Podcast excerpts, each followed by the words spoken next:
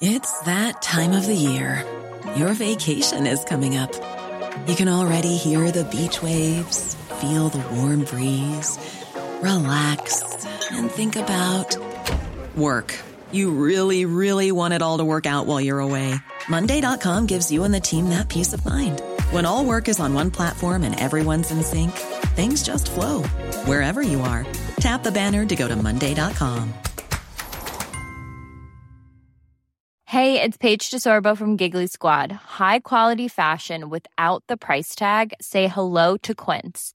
I'm snagging high end essentials like cozy cashmere sweaters, sleek leather jackets, fine jewelry, and so much more. With Quince being 50 to 80% less than similar brands. And they partner with factories that prioritize safe, ethical, and responsible manufacturing. I love that. Luxury quality within reach. Go to quince.com slash style to get free shipping and 365 day returns on your next order. Quince.com slash style.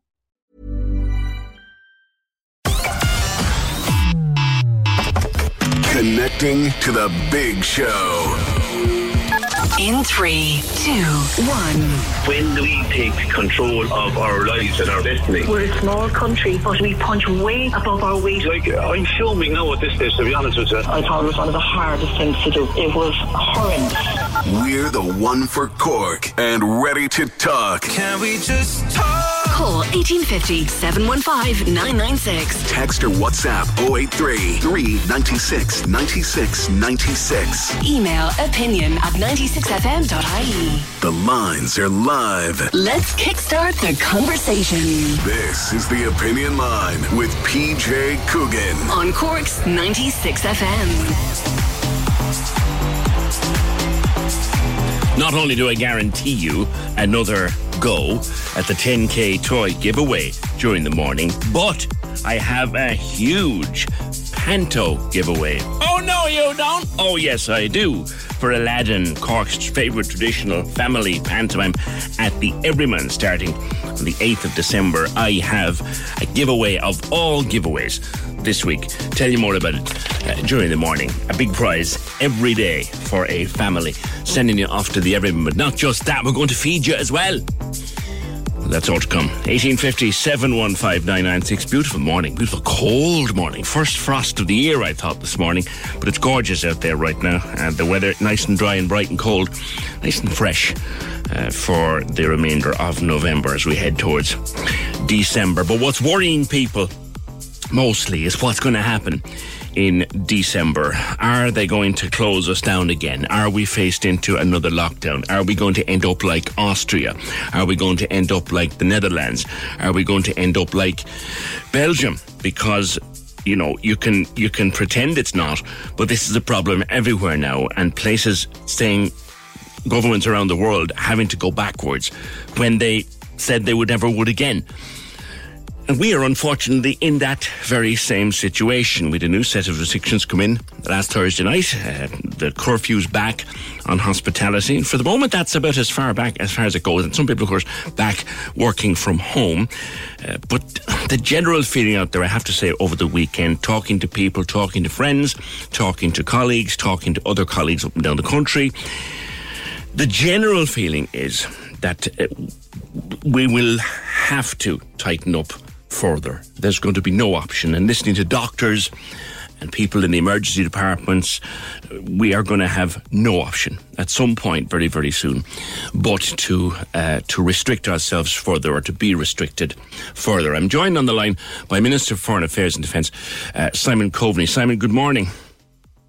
Morning, PJ. Thanks for having me on. It's been a while. And good to speak. Good to speak with you, Minister. you. But that's the general feeling, I think, as we emerge into this week, that we are inevitably staring down the barrel of more restrictions. Yeah, well, I mean, I heard, uh, I certainly hope that that's not the case, but I think that that a lot of people are talking that way now, and that is understandable because we've seen a dramatic increase really in the last number of weeks, just in the number of people testing positive, uh, and of course that's had an implication as well within our hospital system. Um, you know, as we see now, close to 670 COVID patients in our hospitals and 125 in ICU, which is putting enormous pressure on the system here in Cork, but in you know right across the hospital network nationally. So in government, we have to watch that closely. Uh, we have to speak to our public health experts and to those in the HSE. Uh, and we do regularly in government before we make the kind of decisions that we made last week. So, you know, as the as the chief medical officer Tony Holohan said this morning uh, on national radio, the people who get COVID in the month of December, um, you know, they haven't got it yet, mm. uh, and uh, and nothing is inevitable here. Uh, and with a collective effort, uh, we can reduce the spread of this of this mm. virus and we can reduce it dramatically we've shown that and we can do it without severe restrictions coming in yeah but we uh, already uh, have we already have in the hospitals very hard decisions being taken like a transplant operation cancelled like that they don't come much bigger yeah. decisions than that no, they don't, uh, and you know that, that that was a very serious incident, and you know I don't believe the doctors involved would have made that decision unless they were under enormous pressure. So that's why the government did act last week. That's why we introduced the um, uh, the twelve o'clock limit in relation to late bars and nightclubs. That's why we've asked people to work from home where possible. Um, that's why you know we have been you know, very vocal in terms of the use of antigen testing, uh, in terms of what it's appropriate for and what it's not appropriate for, because we know that last week, you know, close to one in five adults in Ireland used an antigen test, and and we want to make sure that people are using antigen tests for their benefit as opposed to getting uh, false reassurance. Are they going to be subsidised? Uh, perhaps, yeah. I, I mean, I, I, think there's a good chance that, that the Minister for Health will, will come with a recommendation to Cabinet this week. Like I have, I have people texting me from the UK Minister, Irish people living in Leeds and living in Manchester, yeah. telling me that they have as many as they want for free from the NHS. Yeah, but you know the the COVID numbers numbers in the UK aren't anything to write home about. Uh, um, you know, they, that's hardly the they, point. They can get free antigen tests. No, no, yeah, no. But the point is that we have to make sure that we're using antigen tests in the right way. Uh, and just because they have been used perhaps more in the UK than in Ireland doesn't necessarily mean that that's had a positive effect. That's the point I'm making. So I think we will reduce the cost of, of antigen tests. I think we're likely to see more antigen tests used. Um, I think there's a really good use for them because it's it's essentially like a sort of a, a screening system uh, within the workplace, uh, on student campuses, within schools. Uh, if people are asymptomatic and they want to check if they have COVID or not, if they're going to if they're going to event an event or if they're going to visit somebody that may be vulnerable, uh, taking an antigen test certainly gives reassurance mm-hmm. uh, in terms of knowing whether you're carrying COVID or not. What antigen tests, from what we're told by the CMO, and I believe him, uh, are not particularly good at is testing people who are symptomatic. In other words, if you've got a heavy head cold, if you've got a temperature, uh, you need to be getting a PCR test and you need to be self isolating until you get that test, mm-hmm. as opposed to getting uh, to taking an antigen test, uh, it giving you a negative and assuming that you're okay. So, so antigen tests have been used for many months. I mean, people talk about antigen testing in Ireland as if we've never used them. They've been used for a year now uh, in places like, um, you know, residential care um, settings, uh, in meat factories. Mm-hmm. Um, you know, lots of lots of companies use antigen testing. That's why, you know, last week one in five adults took an antigen test, um, and and they have a very useful purpose. Uh, in screening people and uh, allowing people to reassure themselves that they're not carrying COVID. But if you're symptomatic, an antigen test is not mm. what you should be using. You should be getting a PCR test, even if you have mm. to wait for a day to get it. Might I ask uh, about schools, Minister? Because the, the tracking and tracing and searching of cases in schools was paused. Yeah. And the word from education and all the people contacting us from within the education system is that the schools are riddled with COVID. And over the weekend, Virgin Media did a good expose on it. A guy called Rob Hanrahan, and he said his the conclusion was we're we're not seeing it because we're not looking for it, and the schools are alive with COVID right now. Well, I mean, uh, PJ, all we can do is follow the public health advice that we have as politicians in government. You know, I'm not a. Well, can you not say to them, are you sure about that? I mean, is that not yeah. the job of government to say to Dr. Holohan yeah. or Dr. Glynn, are you sure about that, lads? Well, uh, believe me, we say that. You know, before last week's cabinet meeting, the night before, when we were making decisions in relation to COVID, it was a five hour meeting. And for the first two hours of that, uh, the public health team were very much interacting, taking questions from people like me and others um, to really try to test uh, their their thinking on it. Um, the decision was made in September. um, that um, uh, that uh, contact tracing, as we had been doing it in schools, was no longer necessary. That schools, by and large, are a uh, are a safe place. The re- um, and most of the infection um, that we see in schools comes from uh, from the home or from other for, from some other setting. Then, then why are teachers going completely against that view? Why are parents against that yeah, view? Because they're very concerned, and we have thousands of students who are currently out of school. Uh, because either they have symptoms or because they've tested positive. And we also know that children under the age of 12 are also not vaccinated you know, and therefore uh, don't have the same levels of protection as people older than them. And I mean, I have three children in that category, and I just brought them to school. So, uh, um, you know, parents need to be very aware of the presence of COVID in children, and if your children do do have symptoms, uh, you should keep them out of school. Uh, and of course, if there is um, uh, somebody with symptoms, uh, um, in school, well, then they need to get tested. Right. And look, we're, we're going to keep this under uh, review. I mean, cost isn't the issue here, uh, PJ. We are simply following public health advice in just, terms just of on the on the subject of keeping keeping children home if they're symptomatic, and and I, I'll move on to other matters after this, unless people have other questions. But in terms of say, little Johnny has symptoms or suspected of carrying, like mum or dad has to stay home. It's it's four and a half weeks to Christmas. Who's going to pay mum or dad if they don't go to work? Well, look, I mean, uh, the I mean, this is this is a challenge for every family with children, uh, and it's been a challenge for for eighteen months now through COVID. Um, first of all, we're asking people to uh, we're asking adults uh, who are working to work from home if they can, and we're we're asking employers to facilitate that. Um, that's the first thing. Um, but but if if your child has symptoms, um, uh, well then uh, you need to get them tested uh, and you need to to keep them at home. That is that that is an inconvenience. We know that. Give me an expensive inconvenience. Well, I mean, look, I mean, the So many people are out there. You don't work, you don't get paid.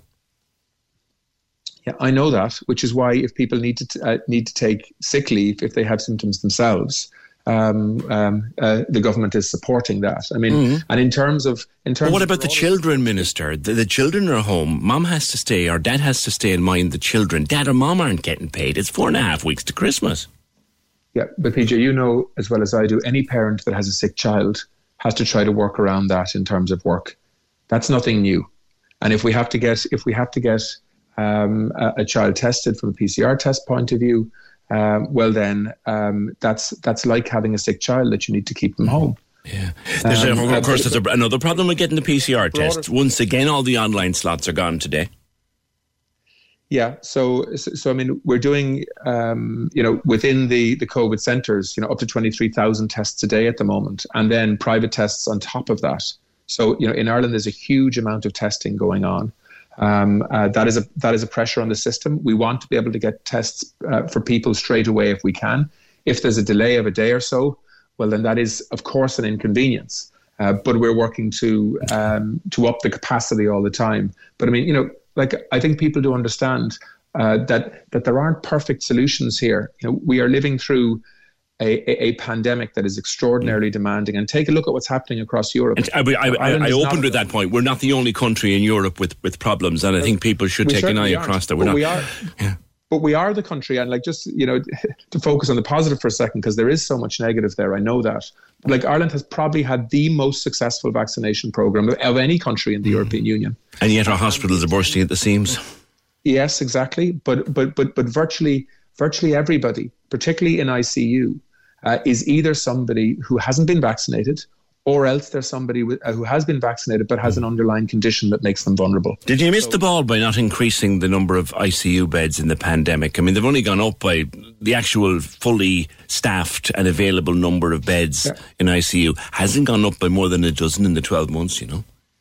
Yeah, but it is, but it is increasing all the time. But I mean, but but actually increasing formal ICU beds and staffing them fully with all of the um, uh, nursing uh, staffing requirements and so on is not straightforward. Particularly at a time when we have an awful lot of our um, um, uh, health workers actually out sick themselves with Mm. COVID. So, so we are committed to significantly increasing ICU beds, uh, and uh, the current pandemic. With, with all due respect, governments have been committing to increasing ICU beds since I was in short pants in school. Do you know what I mean? Yeah, yeah, but we are actually doing it at the moment. Like we have more ICU beds, significantly more. Well, uh, A dozen, maybe. is the wrong word, but we have more ICU beds now than we had 12 months ago. Maybe a We've dozen. Done that through through the pandemic. Uh, I'm actually in the Mercy Hospital in the next couple of hours talking to management there in relation to how they're how they're coping, and I've spoken to people from from CUH as well. So we are we are investing in more beds generally, but also more ICU beds, uh, and I think that is a big lesson. Mm. Do you know all those pandemic. doctors and But in- nurses that came back to answer the call? Like so many of them were never used. We could have staffed a few beds with them. Well, an awful lot of them were used as well. Um, that's why they came back because they were they were offered they were offered short term contracts uh, and so on, and that was a that was an extraordinary effort. But I think the focus now has to be PJ on protecting people, and that means people who haven't been vaccinated getting vaccinated. It means that people who are who are eligible to get their boosters actually getting those boosters as uh, as quickly as we can provide them because we know that the, that the levels of protection from vaccination and in particular boosters keeps a lot of people out of hospital. I know you offered to put some lit- logis- people logistics experience behind that last Nick- week. Was it taken up? Neil, Neil, 5% of adults in Ireland haven't been vaccinated, yet 54% of people in ICU are, are unvaccinated. Um, and, and, you know, and the other uh, 45% or, or, or so are, are people who, who, who are vulnerable to infection. Um, Even with by- the vaccination, they're still vulnerable. Yeah, I just Yeah, can I just move on a, a little bit because there one or two other things. Um, people asking whether the, the curfew will be brought back a bit earlier on. I think we'll only know that in the next couple of days. But what is the feeling on it? Do you think the the, the No, look, I mean, hospitality curfew? Yeah, yeah. I, I mean, look, like, like this was this was a, a decision that I know is very tough for many people who were operating businesses, people who'd been closed for a very long time, and and they were only open for, you know, for three or four weeks, uh, and and all of a sudden now they're being asked to accommodate restrictions again. I know that's difficult. I know a lot of businesses are struggling as a result of that in terms of nightclub owners and late night bars and so on.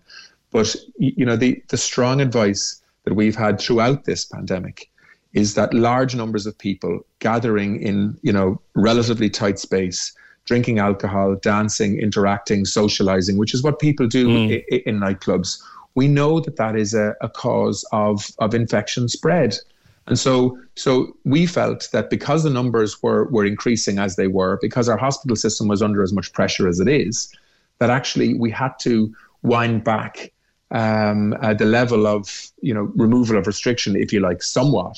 Which is why we've asked people to work from home again where possible, and and we've said that look, you, you know, um, nightclubs, you know, operating as normal, uh, we know is adding to the problem. And look, that's not an easy thing for for people involved in this sector to hear, and for a lot of people who want to be able to go clubbing and so on. But look, Not even a matter of going have to take clubbing. It's it's going for a quiet pint in the run up to Christmas because people are saying we won't be able to do that. I just have before I, I just Well, got some numbers on my screen here Like, that's reg- the whole point. We're, no, no, but the, sorry, the whole point of the decisions we made last week, which is to actually put uh, a time restriction of not after midnight, uh, uh, because we know that that's when most people dance and uh, and interact. Uh, uh, and are, are, are in bigger groups and so on. The Mm-hmm. whole point of doing that was to try to keep the rest of hospitality thing is, open. You, you, so that you could people end up with a whole actually a lot more house parties is the other side of that. I just got some numbers in front of me here, Minister, which are very interesting. Coming back to where we said about the, you know, th- those who came back to volunteer, uh, out of fourteen thousand who did, less than two hundred were actually used.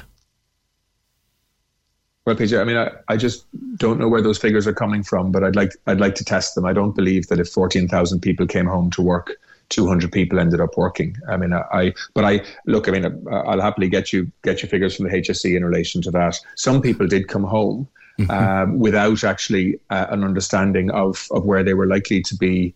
Uh, to be able to be used in the health system, but many, many people came and worked on a voluntary basis, whether it was in testing centres, Yeah. um, uh, or, or whatever, you know. And um, People so, are again you asking know, me here now on the phones, and this is what's coming in. Like, eh, is the reaction? Are we slow? Are we behind the game? Uh, you know, should we should we just go and shut the hell down for three weeks? borders and all, and just try to, Yeah, just but- try to squash it. You know.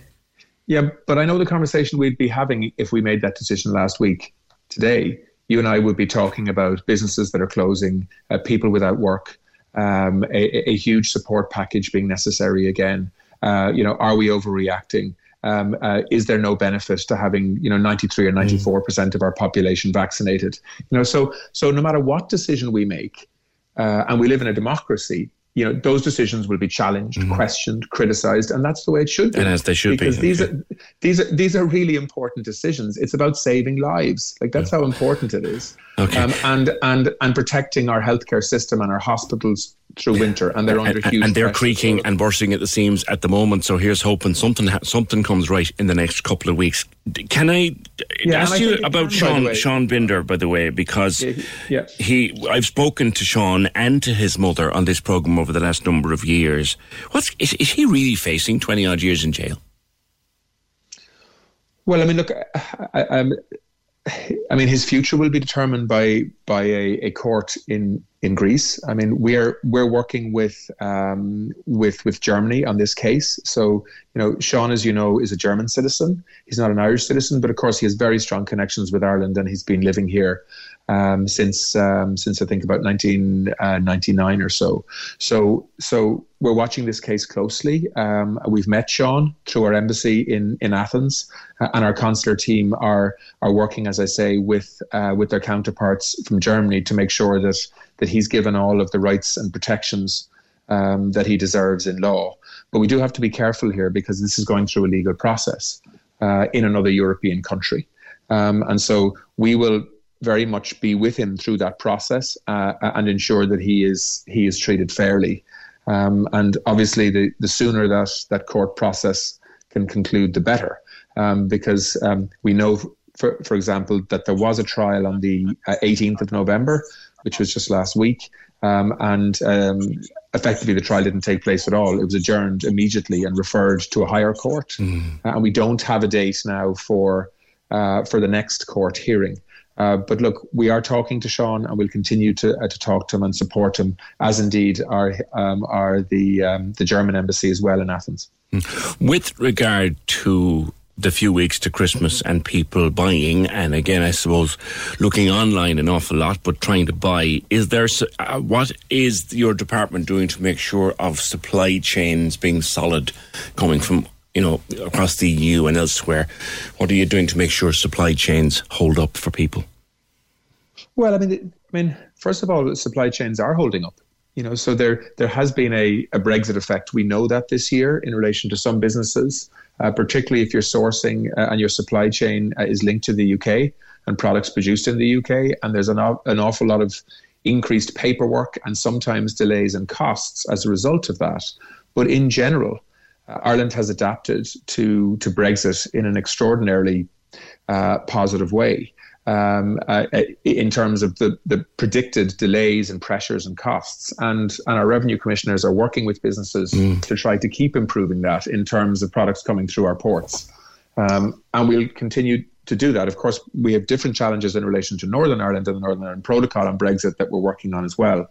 But in general, supply chains into Ireland have adapted to new realities. We've seen a dramatic increase in the number of direct ferry traffic now um, um, servicing mainland Europe, if you like. And lots of companies have simply readjusted their supply chains. I know it's a small thing, but there's a concern this morning about a supply of Christmas trees. I know in the big in the in the big picture it's a tiny thing, but that's the concerns people have.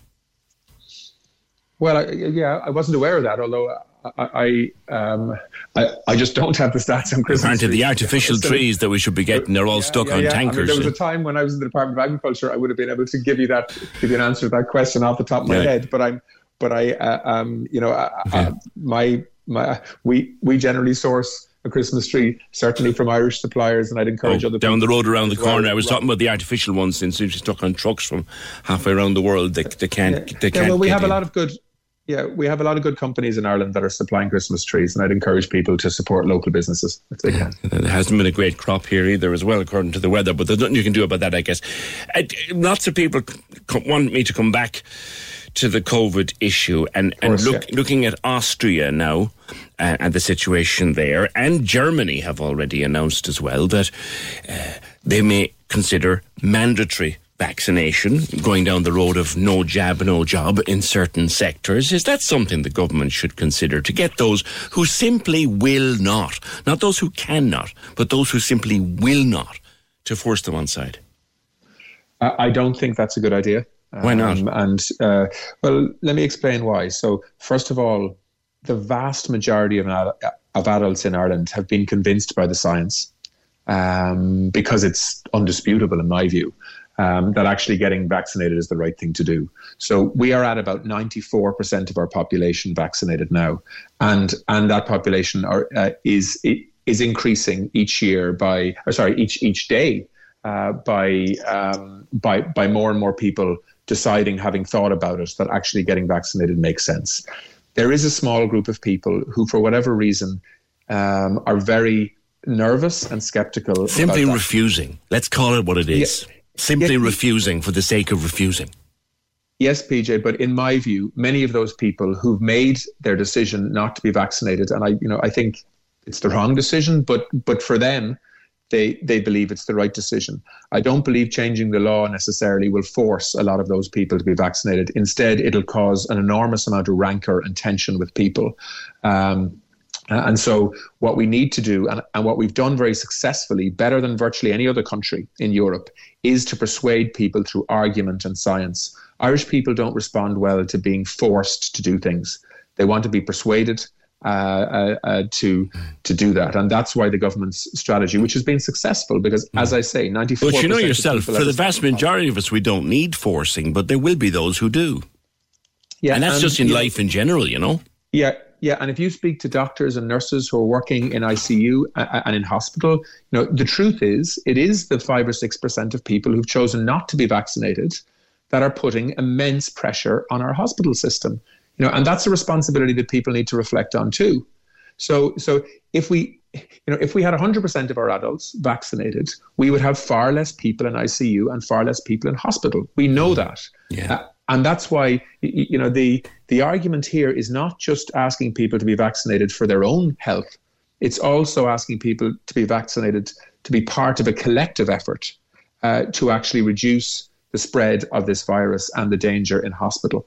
Um, mm-hmm. so you know this is this is something that I hope people will listen to. They are listening to because as I say, we have a higher number of people vaccinated than any other country, I think, with the exception of Denmark, which is at about the same figure. Gibraltar as well has 100% of its population, but yeah. I, I, yeah, but that's a tiny population. Yeah, you know, I know, so, but it's still 100%. So, okay, L- last one, and I know you're probably going to scream at me for asking you this, but look, oh, yeah. 2016 we had the first the sod on the event centre. Any chance of a second sod, let alone a few bricks? Look, yeah, look, I mean, I've taken a lot of heat on on this project. Um, you know, all I can say to you is that at every point when when this project has nearly failed, uh, we have prevented that from happening and we've kept it afloat. This project is still afloat. It is going to happen. In my view, it is making progress. There are a couple of things in our lifetime. About, but, uh, no, look, yeah, look, I can understand the cynicism here, right? And I will really enjoy being on your radio show when actually we see this building started. But it is moving forward. Uh, the two key parties, BAM and, and Live Nation, are spending money on this project to move it forward. And the state has committed 50 million euros to this project. And I can tell you, I spoke to Ann Doherty, the um, uh, the chief executive of the city council, this morning on on the event centre, uh, and uh, and things are moving forward and happening in a way that I'm quite happy with. I have to say, but but I but I can't talk about uh, for for obvious reasons because we we're, we're trying to move. Might forward, we see uh, a shovel in the 2022? Uh, yes, I think so. Um, and uh, I mean, there is some uh, internal design work to be completed still, um, but I think um, there's a very good chance okay. that we'll see this this project actually starting construction next year. All right. Um, but I, I mean, look, I mean, I've given so many dates in the past that I know people are no better than to give another cynical. one. I think is what you're telling me at this stage. I, yeah, I do, but I but I do want to say to people, look, you know, I mean, I could have simply you know, accepted this this project was gone years ago, and I could have blamed other people for it and so on. We've never done that because this is a project that Cork needs badly needs. It's totally unacceptable for me that a city the size of Cork, with the ambition that we have, doesn't have a large indoor event centre to hold international events and concerts and so on, and Cork people having to go to Dublin mm. for an awful lot of their entertainment, uh, you know, in terms of big venues. That's just not acceptable in the future, given the mm. ambition we have for growth in Cork. So this is a project that is essential for the city. It is going to happen. The government's going to put 50 million euros into it, and it's going to be run by you know one of the largest event management companies on the planet in Live Nation. You know, and that is a great story. Okay. It's taken a lot longer than it should have. I know that, and I've taken my share of blame for that. Um, but I do think this is this is on track to. Okay. Um, uh, for construction to start next One year. that has come in, and literally, I suppose we probably have maybe 30 seconds at most. Do you have an interest in getting behind the saving of Eoghan Corda, Minister? I just don't know the details of that now. Uh, um, but if if if the person who's calling you wants to call me directly in the uh, uh, uh either directly on my mobile or in the office uh, in Carrigaline, I'll I'll happily talk to, uh, to them in detail about it. Uh, PJ. Okay. That's no problem. Um, okay. I just wanted to bring it to you. Thank you very much for being with us. Minister for Foreign Affairs and Defence, Simon Coveney. Thank you. 1850 715 996. I hope there was something in that for you there. We tried. We got lots of questions to the Minister and we got a good time with him this morning. I don't know how satisfied you are with his responses. We'll soon see. Can we just talk? The Opinion Line on Cork's 96 FM. With McCarthy Insurance Group. Call them now for motor, home, business, farm, life, and health insurance. CMIG.ie. Let's get down, let's get down to business. We're back to the music. The Cork's 96 FM music panel gives you the power to pick our playlist. Click 96fm.ie now. 96fm.ie now. Just like this. Take the 10 minute survey and you could win a 100 euro Just Eat voucher. The power to pick what we play. Pick what we play. Let's get down, let's get down to business. Join the Corks 96 FM music panel. Find the link on Instagram, Facebook, and Twitter. Or see 96fm.ie. Now, there was a lot more going on over the weekend than just COVID. Like, what's this about?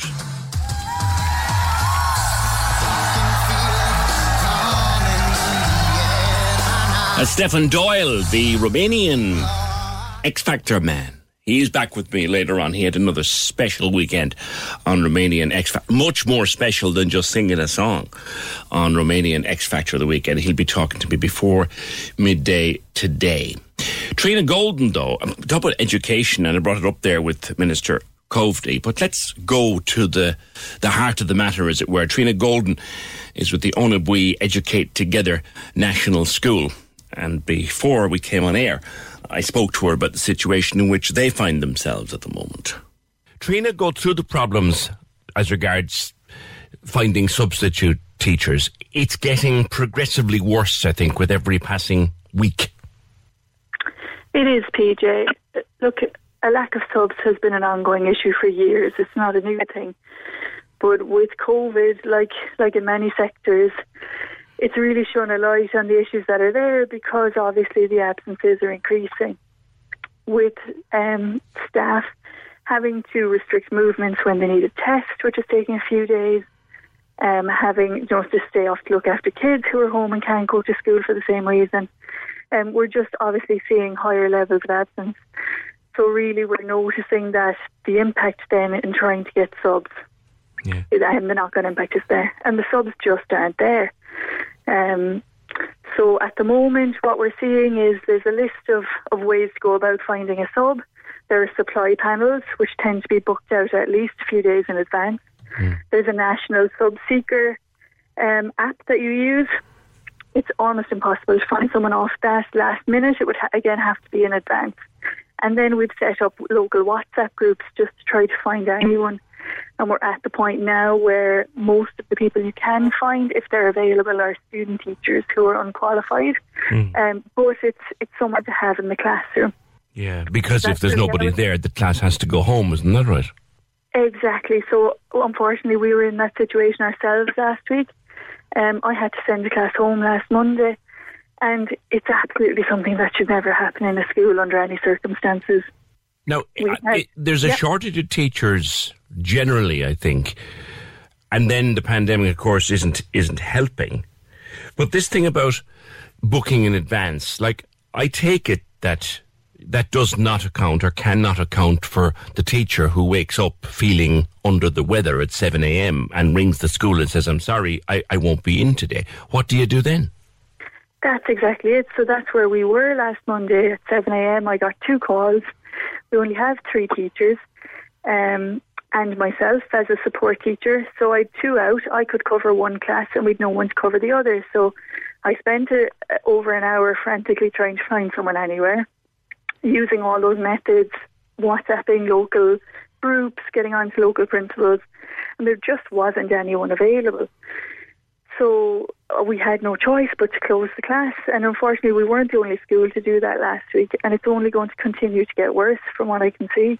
Well, the weather has turned cold over the weekend. That brings its own problems, colds and flu and, and the likes of that, regular every winter, then COVID on top of it. Trina, what I'm hearing from my own contacts around the place is that despite what we're being told by the government, that COVID, the schools are riddled with COVID and it's having a devastating effect on trying to run them. Would you agree with that? Absolutely. I, I don't think it's in doubt. I think anyone working in a school or anyone with a child in a school at the moment is well aware that we're seeing classes with anywhere from 5, 10, even 15 cases.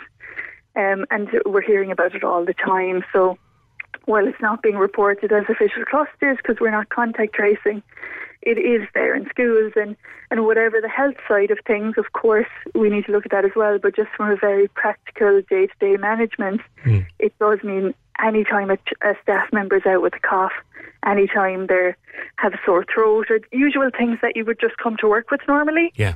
Um, you can't do that now. not an option now. No, so no. that's where the knock on impacts are happening. There was a very good report on Virgin Media over the weekend, and the point being made with regards to the schools came back to the, the non uh, contact tracing, the removal of contact tracing, you won't find it if you're not looking for it. So it's exactly. been it's been convenient to get rid of contact contact tracing. It is, and look, I think we all laughed about eighteen months ago when we heard Donald Trump saying, "Well, if we don't test, the cases will drop," and everyone found that hilarious. But in reality, that's what we're seeing in schools. You know, there are fewer the cases in kids have trebled since contact tracing was stopped and yet we're reporting that there are no outbreaks. Norma Foley is reporting that, you know, there's been very limited outbreaks, but really, you know, what what data are we using there? So it just feels disingenuous, you know. I appreciate that the capacity may not be there for the contact tracing in schools at the moment. Um, I don't think they could keep up with the level of COVID in schools at the moment. And I'm not saying that that's the solution but then don't come out and tell us that it's not there. You know, just be honest about that and say, look, we don't have the capacity for this right now.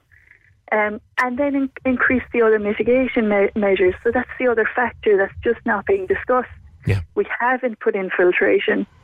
We haven't done any of the other options that are there to avoid this level of, of circulation. Mm. Um, and these are the knock on effects. Trina, I know you've got a, a, a, class to teach today, so off you go and go and do it. And thanks for being with us on the opinion line. Thanks, PJ. Can we just talk? The Opinion Line on Cork's 96 FM. With McCarthy Insurance Group. Call in person or call them now. They don't just talk the talk, they walk the walk. CMIG.ie. The Cork Diary. On Cork's 96 FM. Upper Glanmire Community Association presents a fantastic two part concert on Friday, the 26th of November at 8 pm, featuring the comedy stylings of the Glen Theatre Drama Group with their production of The Barber's Chair and music from the Mayfield Men's Shed Trio. If you have an event you would like mentioned, email Cork Diary at 96fm.ie. Can we just talk? The Opinion Line with PJ Coogan. Call us now, 1850 715 996. On Cork's 96 FM. I'm holding over your comments on Minister Simon Coveney until after 10 because we are very, very busy with them. Also, our Panto competition. Give you details of that just after 10. And remember, we're also playing another round of the 10k toy giveaway sometime between now and midday. plenty to come on the opinion line. We, there was a letter written to the Minister for Health, Stephen Donnelly, on behalf of some 70 families around the country who have a child with spina bifida because there is a massive waiting list for the kind of care that these children need. In fact, it's been described as an abhorrent waiting list for their kind of care. Amanda Collins Santry is spokesperson for that group, and she joins me. I'm also joined in a moment by Claire Murphy, who's a, a parent from, from here in Cork. But I'll start with you, Amanda. Good morning to you. Morning, how are you? Good. Now, this letter uh, doesn't put a tooth in it. It's an abhorrent waiting list. What kind of things are happening for, ch- for, for children with spina bifida? Okay, I suppose firstly I should um, tell you that that number has actually gone up from 70, it's gone up to 82. We currently have 82 children who are waiting for uh, urgent orthopaedic care in relation to having spina bifida, scoliosis. These children are all born with complex medical needs and they are sitting on waiting lists 12 plus ma- months for what I suppose Children's Health Ireland and the government deem as elective surgeries, which uh, to parents like us make it sound like that we can opt in and out of them, but they're they're life changing. They're they're the difference between our ability, our children's ability to be able to go to school and not go to school. Um, it's just like it really is appalling. The state have a history of um, neglecting and uh, children. Yes. Um, just it's it's appalling. Like it's very very bad. The situation is very very because bad. they do need they do need ongoing medical care, and like you said, the state d- deems it to be elective. But I guess it's not elective if you need it. You need it now, and, and, and you need it. Your child needs it when they need it, and not when someone decides to give it to them. Hold on there for me, Amanda. Claire Murphy. Claire, good morning to you. Hi, PJ. How are you? Good, oh, good now, thanks. Uh, t- tell me about Abby. Abby. Um, Abby's six years old um, with spina bifida and hydrocephalus. She's an amazing, clever, headstrong girl. Um, she attends mainstream at St. Peter's National School in Dungourney. Um, Abby, she loves swimming and dancing and theatre. She attends Water Babies and Montfort's. Um, so Abby started walking with the frame and AFOs at the age of two. AFOs now Um, being leg walked- supports, aren't they? Yes. Yeah. Um, she walks now independently with the AFOs. Um, Abby has been diagnosed with hip dysplasia. Um, Abby is waiting on an ost- osteotomy operation since 2018. Um, Dr. Conor Green would like to do a double hip op to prevent arthritis setting in and without having to do a full hip op in later years. Um, he's wanted the operation done by the age of four, so she would not remember it. He's a, very compassionate man. Yeah. Yeah. Hip So- dysplasia is a nasty Yeah. thing, and, and it's, it's major surgery to fix, and the younger it's done, the better. Yes, yeah. And um, Abby's catheterized five times a day, and she has to be cared for in all aspects of toileting. So this is very worrying. You know, the impact of the long delay in surgery will have on her future. Yeah. So I can see she's more reliant on her wheelchair, Yeah. and the longer she has to wait. And sorry, did I miss it there, Claire? The doctor said she should ha- she should have had that surgery in 2018. Yes, um, he was hoping um, it would be done within six months, you know, but he was hoping that it would be done by the age of four, you know. Yeah. So, yeah, and my daughter doesn't deserve this at all, as all the other children, 82 of them, have to wait this length for surgery. And she has already come through so much at the knock and the knock-on effect of her life, and my and my life is cruel. Yeah. What is her life like? I mean, she, like you said, she has to wear a catheter, does she, Um, I have to catheterize her uh, five times a day. to go to the And- toilet?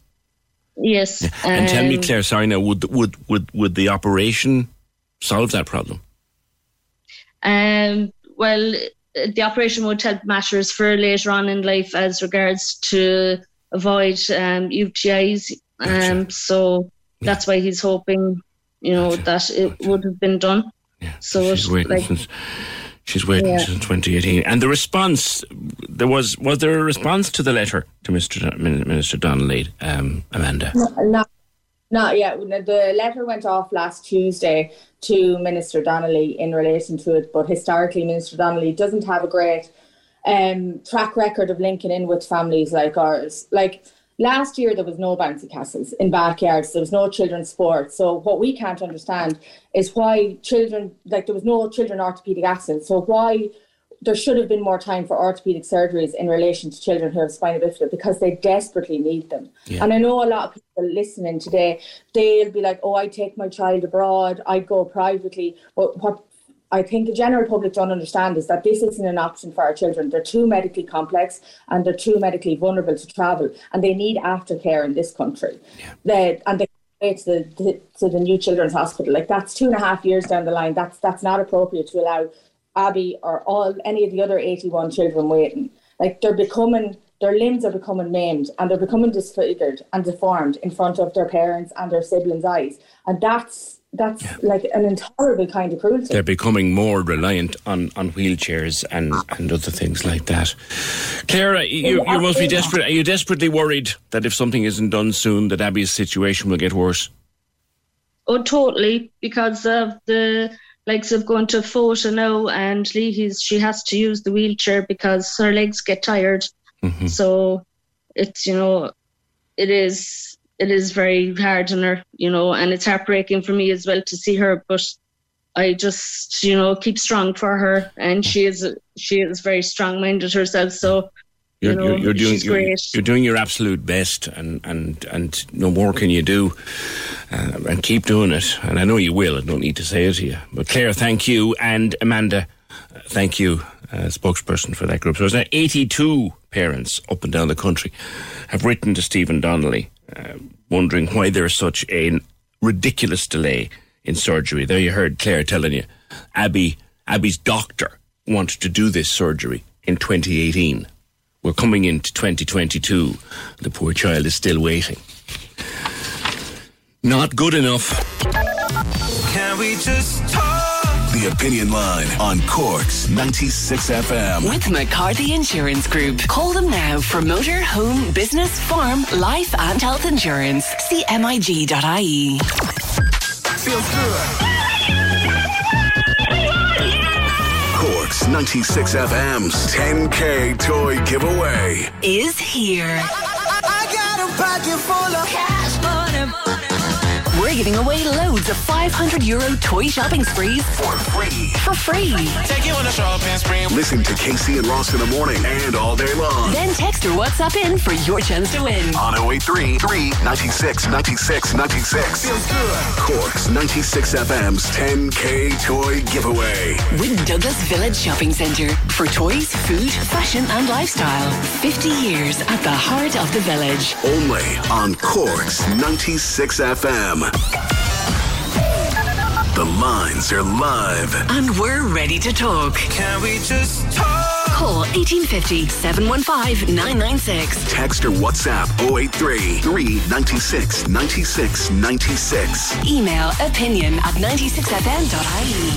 The Opinion Line with PJ Coogan. On Cork's 96 FM. Crossing live to Austria in a little while. They're gone back into lockdown. We're going to find out what that's like and how tough their lockdowns are. That's to come. Also, loads of your comments on Simon Coveney. Big mixed reception, I think, to be fair, for the minister on this morning's programme. Get to that in a little while. But Selena joins me. Selena, you work in healthcare. We don't need to say where, but it's it's it's a problem at the moment. You're, you're bursting at the seams. I think. Good morning. Good morning, um, PJ. Thanks for having me on. Um, yes, after listening to um, Simon this morning, I just felt passionate enough to um, just make some points, you know, some some some different points.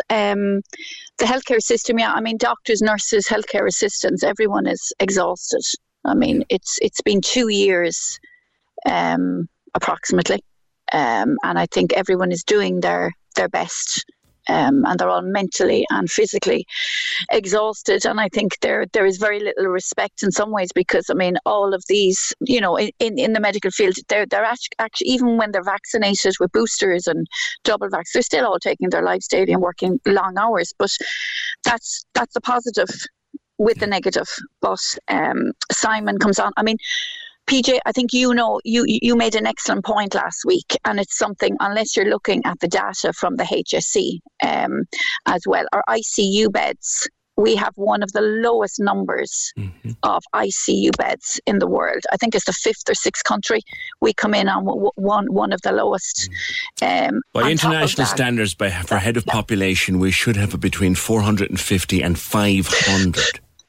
We have 300. There you go. Exactly. Okay, so you know yourself. You, you, you, you. I heard you saying it last last week, and the majority of public, with the utmost respect, are not going to know. Not all, you know, about ICU beds. So, again, to get back to the point of, so you've got doctors, nurses exhausted, healthcare assistants paid maybe eleven or twelve an hour, um, exhausted um, going in to risk their lives. I know doctors and nurses might be paid a certain amount, but they're working 12. The majority of shifts are 12, 14 hours. So Simon comes on and he says, okay, about this and that. But we have our country TDs that took three increases in 12 months. I could be correct on this. It could be two wage increases. Yes, yes. our doctors and nurses and our ICU beds, our healthcare system was a disaster four years ago, 10 years ago, five years ago, pre COVID. Did you hear anything this morning about? Yes, the same spiel we get from every one of them every year. Look, we are reviewing ICU beds. We are reviewing this. You know, no, they're not. Our nurses and doctors are leaving. They've gone to work in Canada, Australia. They don't want to come back here Yeah. because once you're in the system, you can see that we have a government that will look after themselves and they will come on and do their spiel. Nothing personal against Simon, but they will sit, talk the talk. But again, the most important thing here is should be ICU beds should be at 500, 600 because we're putting normal people. Now, I'm not going to get into vaccinated or unvaccinated because that's just going to cause more chaos. But what I'm going to say is we should be looking at the like of our healthcare system so that the pressure should not be as bad as what it is at the moment and putting normal people into more stress that have been two years in stress, PJ. Yeah, I get your point. Selena, thank you very much for your call. Excellent. Uh, 1850 715 996. Yeah, it's that's a figure that that report was done. It's it's a number of years ago now, but there was a report done on approximately how many beds there should be, public ICU beds there should be per head of population. And for our population, we should have available and staffed should have between 450 and 500. We have between 290 and 310. That's just a fact. It's been the situation for donkey's years. And that is why we come under this kind of pressure. And I make no bones about it. Our, our, our ICU system is too small. And it comes under this kind of pressure. On tests, Kate says, why didn't they just expand the opening hours, even right up to 24 hours? The cost will be minimal compared to the savings in lost work time. Nine euro for an antigen test. Is that true? I tried to book it, a COVID test here in Cork today. There are none available, only in Dunmanway. Antigen tests are costing anything between 450 and, yeah, 8 or 9 euro. My son has been off for most of second term because of either cough and sniffles, but PCR is always negative, but he can't go to school because of the cough.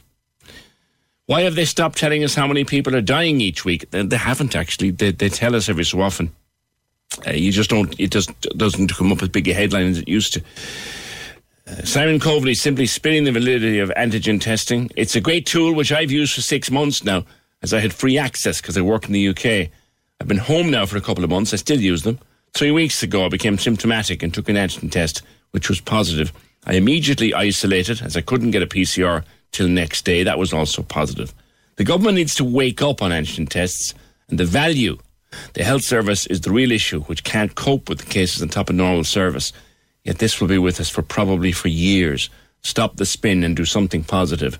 Lockdown should not be necessary. It's just a convenient fallback position. All words and bluster. And trust me, I've got an awful lot of people an awful lot of people uh, coming in on the back of my interview with uh, Minister Coveney. But let me cross to to Austria, to Tony Dunn, uh, who's who's from Cork and grew up in Australia and now work. You work, Tony, I think, in a bar in the Alps in Austria. Uh, good morning to you. Good morning, PJ. How are things? Good to talk to you. Good to talk to you. Now, what's life like in Austria as of this weekend? Well, we had, we had a nice weekend before, uh, as they were calling it, end of days last night. And now we're locked down for 20 days. So, yeah, people are a bit upset, I suppose. Describe how harsh lockdown is. I mean, you know, we've this is the fourth one we've gone through. So, I mean, for me, it's not a big deal because I've just got a newborn baby, but lots of people are a, a bit pissed off, I suppose. Yeah. Yeah. And how how much pressure is the health system under over there, Tom? It's and yeah, it's this is the problem. It's it's bursting at the seams at the moment. That's why they've decided to do this lockdown. Yeah. And what's the max vaccination availability and the take up? I mean, the vaccinations are wild, widely available. It's just people people are not getting them because yeah. our uh, yeah, just various factors. What kind of what kind of reasons do they give? Social media and idiots idiots online and the right wing uh, politicians in this country spread, spreading false, you know, false information. Yeah. Yeah, you sound like you've. I know, having a new baby in the house, I can appreciate that half that is down to exhaustion. But but you you do sound like you've kind of had it at this stage. Hello. You sound like you've had enough at this stage. You there, Tony? Uh, check and see is he on the line there, Fee. We'll see can we get him back. That's Tony Dunn, born in Cork, did a lot of his growing up in Australia, as you can hear from his accent, and now he's in a bar in Austria in the Alps. He's there for the last 14 years, just became a daddy, and they've locked down for 20 days, so his his business is gone. He's back. Tony, what I was what I was saying there was, you just sound like you, you've had enough at this stage. Yeah, well, they promised us that we wouldn't be locked down again, especially as if you've been vaccinated. So this is a bit of a, you know, especially before Christmas, and yeah. they'll they'll do what they did before, drip feed us, saying, yeah, we'll be out of lockdown in 20 days, but we can all see that they'll probably extend it maybe over Christmas. Yeah, yeah that doesn't do much for public mood. And I know you're coming into winter and Vienna and all those places, all the big cities have the world famous Christmas markets. They're all gone now. And of course, there's the skiing season in the in the Alps. I suppose that is that gone now. Do you think? Um, it'll be probably like they did last winter, where local people can go skiing, but there'll be no tourists if if there's if you know if it stays the way it is now. But there there is talk of opening the ski skiing for 2G, so you have to have a vaccination or be recovered from yeah. corona. But yeah, we'll see. Yeah, they're also talking, or have they made a decision that from is it February one, you must be vaccinated? It's compulsory. Yeah, how's that going down? Well, I mean, for people who want to get on with their lives and you know this is great, but you know, obviously there's going to be people who don't want that. And yeah, I mean, I'm I'm all for it. Let's get on with our lives and get this over and done with. Mm, mm. And for people who just want to refuse for the sake of refusing, like w- last week, I, I know, know that they tried to, they, they they locked down the unvaccinated last week, and I believe was it something like you could be fined 500 euro if you were caught out on a non-essential visit or so, a non-essential trip out and you were unvaccinated. Is that true? Huge fines. Yeah. Well, the fines were up to 1500 I think, depending on the situation. I mean, we were in the bars this week, and the police came in and checked everyone. So it's they are checking. They are looking for the people who aren't playing by the rules. So yeah, okay. Well, you go and mind that new child of yours, and congratulations to yourself and your and your partner. And I hope that they do open up again in time for Christmas. Uh, thanks to a mutual friend Rory, uh, who put me in touch with uh, Tony. Um, thanks, Tom. He works in a bar in the Alps. It's the start of skiing season, and it looks fairly wrecked, fairly knackered again. Uh, and compulsory vaccination from the 1st of February in Austria. And straight away, I where did this one? Hang on, where's my screen gone here? Yes, John. John was on. John's ah yeah, John. Hi, John. Uh, why is P- PJ pushing an agenda and intimidating a government minister to get a message out there that everyone needs to be vaccinated? People have a right not to get vaccinated if that is their choice. Me intimidate a government minister? Yes, John. I want to be up very early now to intimidate Simon Coveney, so I would. Uh, people have a right not to get vaccinated. Yeah, listen, I'm sure, whatever floats your boat. But I said this before and I'll say it again, and I'm happy to perish on this rock. I think it's your civic duty. And I think if you're not vaccinated for any reason other than I don't want to, then you're not doing your civic duty. 1850 Robert says PJ asked a lot of questions but didn't get a lot of answers. I'll give Minister Coveney a tip. When you hear elaborations, evasions, and deflecting from the main point of the question, people start not believing the rest of what you say. If you answer a point square on, people give you a chance. Why do the HSE not just take over a hospital, a private one, in each county or region and do all operations there? Say in Cork, let COVID be dealt with in CUH and the Mercy, and the other operations be dealt with somewhere else. Move the relevant doctors, consultants, nurses, etc., and get the job done. But as usual, the HSE don't know how to organise anything, just waste money. Problem is, then you take over a hospital. A great idea. You take over another hospital. Where do the patients that were supposed to be in that hospital, where do they get treated? Like if the HSE was to take over the Bons, or the HSE was to take over the Mater, private, like, where, where, where do the patients go that are supposed to be in there? So it's not as simple as it looks. 1850 So he's saying people working, if the whole family have to isolate, they just don't get paid and they have to just suck it up at Christmas. But people on benefits get paid either way, plus a bonus. How's that fair? Surely we should be entitled to sick pay. He was very vague. Uh, he said parents will stay home without pay when their children are sick, like any other sickness, where we have to work around it. But this is not like other sicknesses. This is isolation. Every time a child coughs, until you get the test result. It's having a much bigger impact on everyday life. Parents should be paid while they wait for PCR results. If Simon's party hadn't run down the number of beds overall and the number of nursing staff, the system wouldn't be under so much pressure. It's where they're a brand new government, says Ted. Well, Ted, not that I'm disagreeing with you for a second, but the problem of running down the number of beds goes way back beyond or before this government. They've been running them down for years. We have roughly, per head of population, we should have the bones of 500 ICU beds. We have three. We need more testing centres. If I'm ill, I'll need someone to drive me to a centre an hour away. An hour away. If my town has more cases, then put centres in there. And that's one thing they did in Australia and New Zealand and did it very successfully.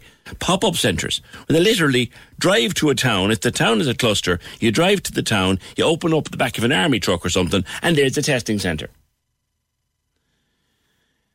And the pages and pages and pages and pages and pages. By the way, we will be doing 10k toy giveaway. Oh, sooner than you think. Sooner than you think, the latest round of 10k toy giveaway and our pantomime competition with Aladdin at the Everyman. That's after 11. I'll explain how that works.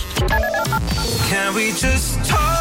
The Opinion Line on Cork's 96 FM. With McCarthy Insurance Group. Call in person or call them now. They don't just talk the talk, they walk the walk.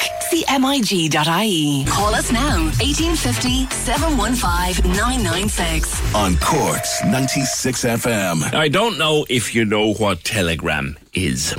Uh, if you don't, you're probably better off because some of what's on it isn't very pleasant at all. It's a social media network, but it tends to be where it tends to be where discussions go that might you mightn't get away with on other platforms. There's been a very interesting report done on the growth of far right activity on Telegram. Uh, and the group who's done it is the Institute for Strategic Dialogue. And I'm joined by one of their analysts and one of the authors of the report, Kieran O'Connor. Kieran, good morning to you. Morning, PJ. How are you? Good. Now, before we get into what you found, for for people who wouldn't be familiar with it, what is Telegram? It's is it like an X-rated Twitter or what is it?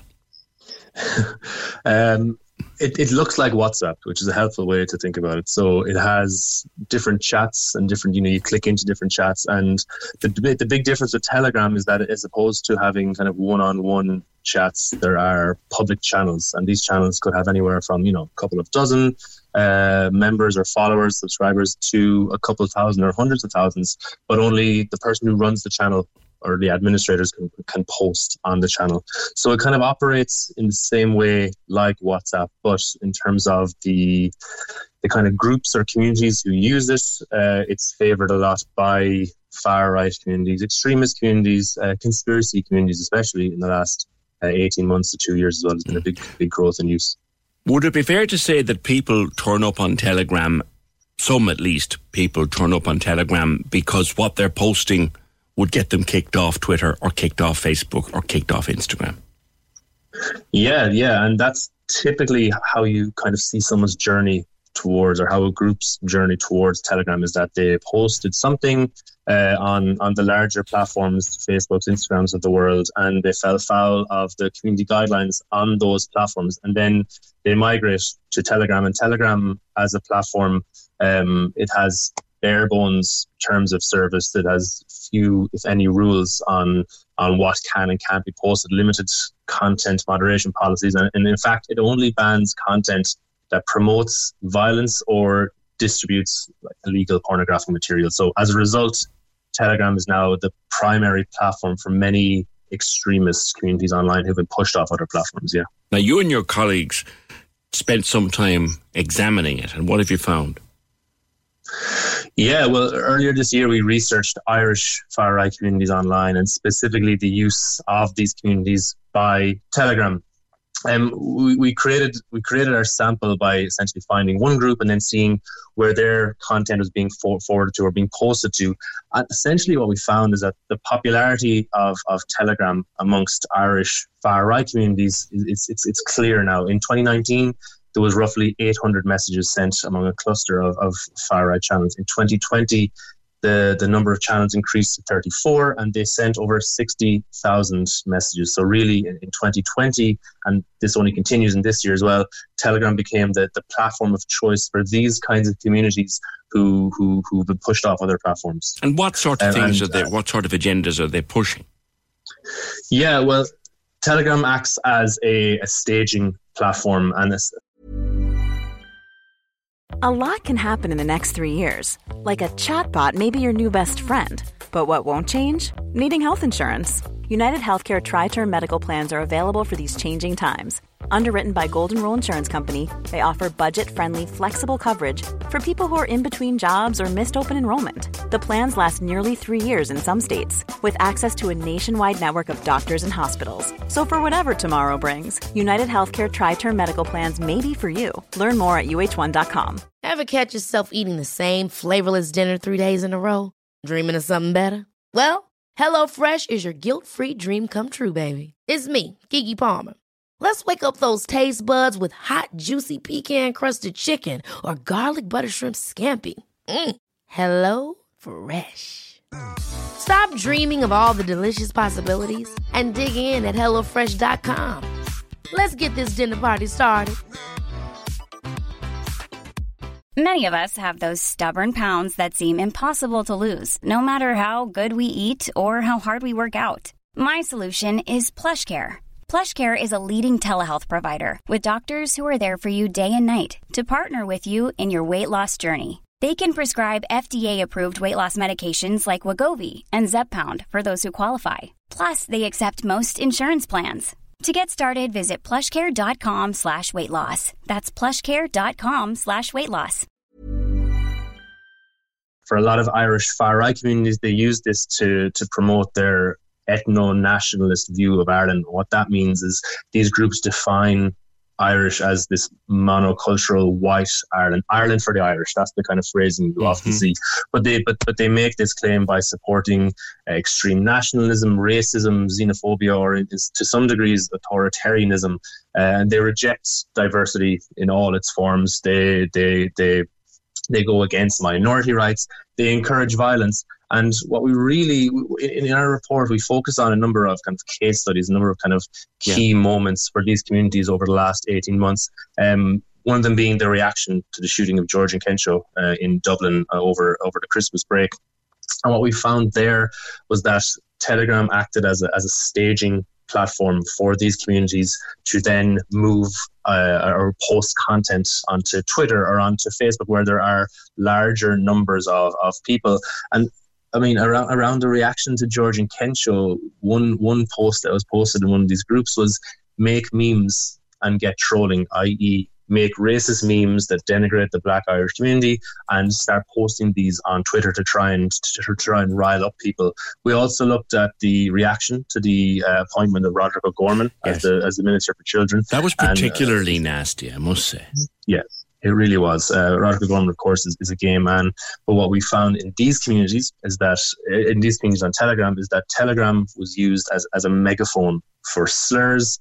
Uh, a smear campaign uh, acted as an entry point for, for wider for a wider campaign directed against LGBTQ groups. And the way this really worked was that was accusations uh, leveled against Gorman O'Gorman immediately after his appointment. And these, these started on fringe forums, moved to Telegram, where these these groups uh, took it and ran with it, and then moved it across to other platforms like Twitter's and like Facebook's. And this culminated in in offline protests, where uh, there was one group who were marching with banners that had uh, "Protect the Children" on it, and, and this and mm. and linking the idea of of LGBT uh, LGBT communities to um, to, to, to, to, to children and, and, this kind of thing. So linking the two together, creating online outrage to organize offline protests against O'Gorman um, and instigating just uh, widespread harassment against people, uh, members of the LGBT community. A, a, simplistic way to dismiss Telegram might be to say, "I ah, look, it's just a crowd of crazies howling at the moon," but it's more than that. It is more than that. And look, Telegram is is a platform. It's used by um, it's used by civil society groups in Belarus, for example, to get around state-controlled media. So there are, of course, important uses for these kinds of platforms. Yes. But what we see in the Irish context is that Telegram is the favoured space of, of far right groups who want to use racist narratives to get themselves ahead to try and recruit more people to their cause. We see conspiracy communities who who want to claim without any base that, that the vaccines are, are deadly and things like this. They they post links to uh, to to articles or to videos on these platforms and then share it other uh, to other platforms. And you can actually see with some examples where something started on a Telegram group right. of 250 people, and then it's shared on Facebook, and people are sharing this. And, and when, when, when you hear people people like myself talk about misinformation and disinformation, the difference really is that disinformation is deliberate. Someone is someone or some group is posting something, knowing it's false, knowing it's offensive, knowing it's it's designed to deceive. But the way these things the things move across online is that when it moves onto Facebook away and it doesn't have that clear intent, and let's say your uncle shares it without realizing it, then it becomes misinformation because they're not aware of the source. They don't know who created this meme, this image, who created this video, and if they can't stand over the source, yet this content it just it shares, it's, it's, it's it moves across so online it so sneaks, quickly. It sneaks into the mainstream and, and gets into the minds exactly. of people of people who, yeah, you did a lot of work back in the earlier part of the year on vaccine misinformation and, and how mm-hmm. Telegram was being used in that regard and how the other platforms maybe weren't shutting it down fast enough. Yeah, yeah. So we've looked at, at vaccine conspiracy communities uh, in, in Ireland and, and also in other countries as well. And, and what we found is that these spaces are a safe space to to promote wild, you know, wild and and and and, and illusory uh, conspiracies, claims that have no base in reality, or claims that have been debunked, or or there, you know, if they if, if if you shared the same thing on Facebook or Twitter, and look, these platforms have a lot to answer for, but they do have partnerships with with uh, with organisations who will attach um, a fact check to something that may be potentially misleading, or maybe not even a fact check, but just something that clarifies uh, that this is a complicated issue and that there is more to it than just this simple claim that is being made.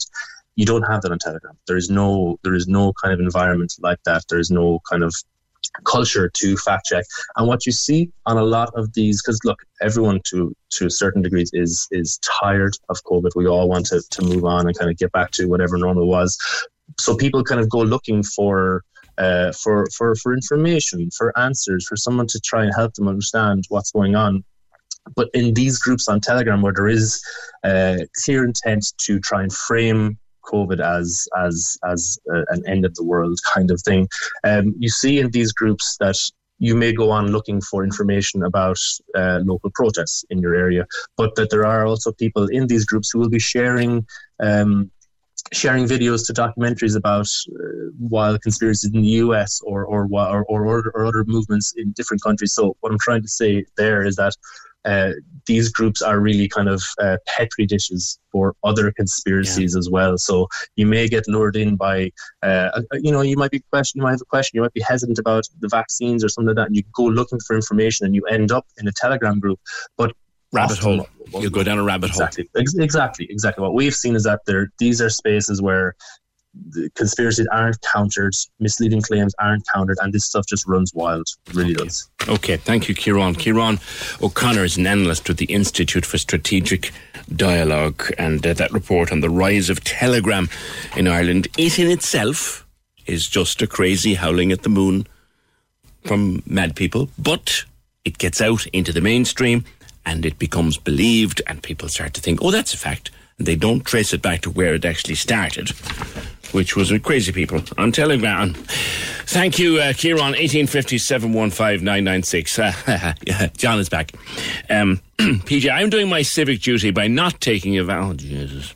Do I really have to read this? I'm not. I'm doing my civic duty by not taking a vaccine that is not fully researched.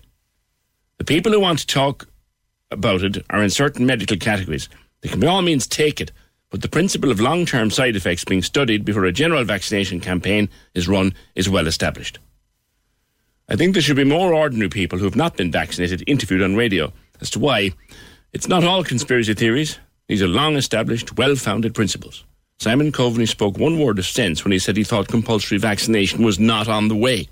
There'll be savage violence on the streets. You can see it in Austria and the Netherlands when you push these things too far. I sincerely hope, John, although to be fair, I know you well enough, but I sincerely, I think I do anyway.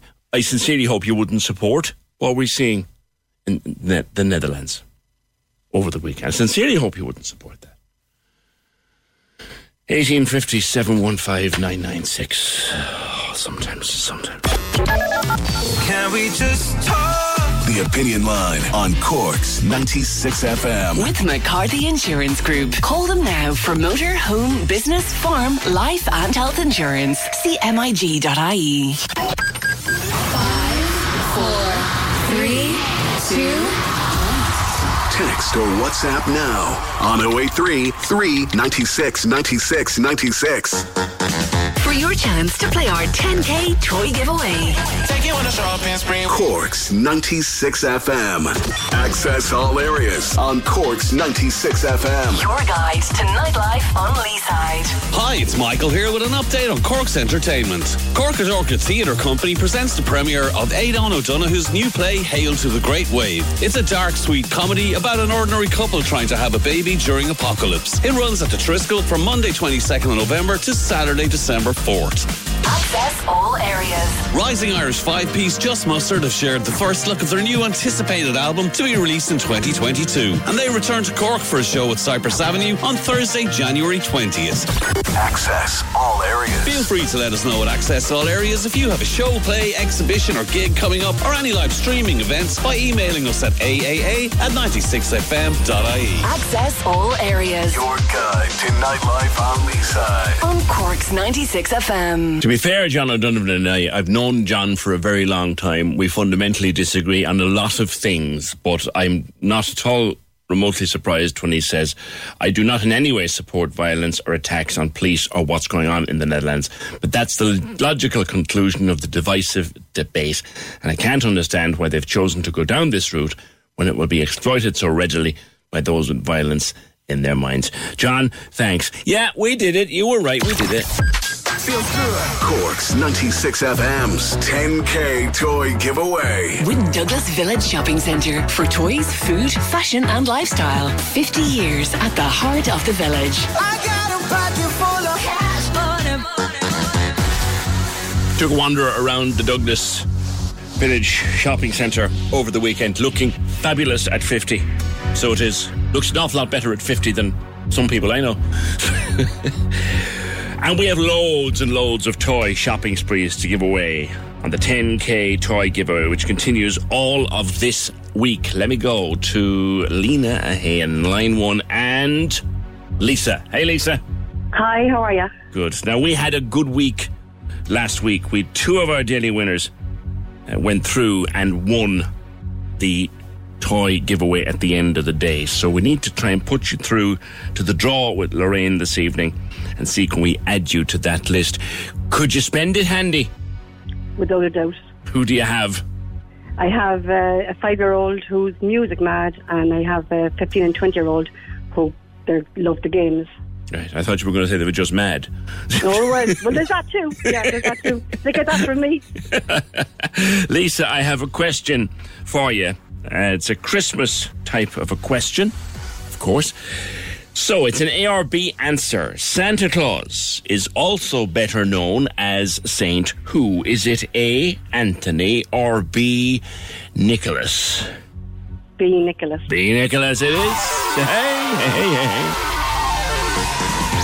Nice one, Lisa. Brilliant. Thanks now, so much. Now, there are no promises with this. Hold on a sec. There are no promises with this. No, I know, I know. This But gets you crossed. through to talk to or to be on the draw this evening. Anthony, so You can pray to St. Anthony, not St. Nicholas, yeah. I'll put you back on there, Fiona, for just a sec.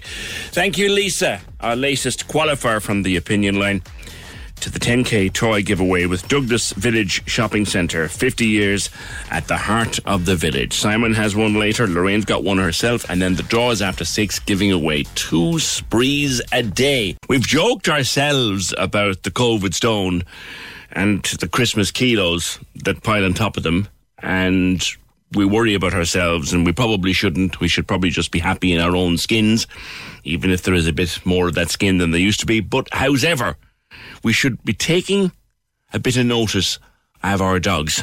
Uh, because they are putting on a bit of weight. And it would appear from vets and veterinary nurses and veterinary people that you talk to that our dogs, in particular, maybe our cats to a lesser extent, but our dogs have been getting fatter. And the pandemic hasn't helped. Uh, Bill Cashman is a vet with Cashman O'Driscoll. Bill, good morning to you. Uh, good morning, PJ. How are you? Good. We've been overfeeding our furry friends, haven't we? Well, it's kind of very satisfying, isn't it, to watch them when you flick them a little bit of sausage or a little bit of white of egg, and they wolf it down, and then they look up lovingly at you. That's right. And with people work with people working from home, I suppose there's been a bit of a tendency to do that. They're ace Um, manipulators. fun- well, they are very good at it. I mean, they live through all the recessions, don't pay the mortgage, and they're the most loved member of the family. Um, but eh, look, eh, eh, I think what you said at the beginning is very telling.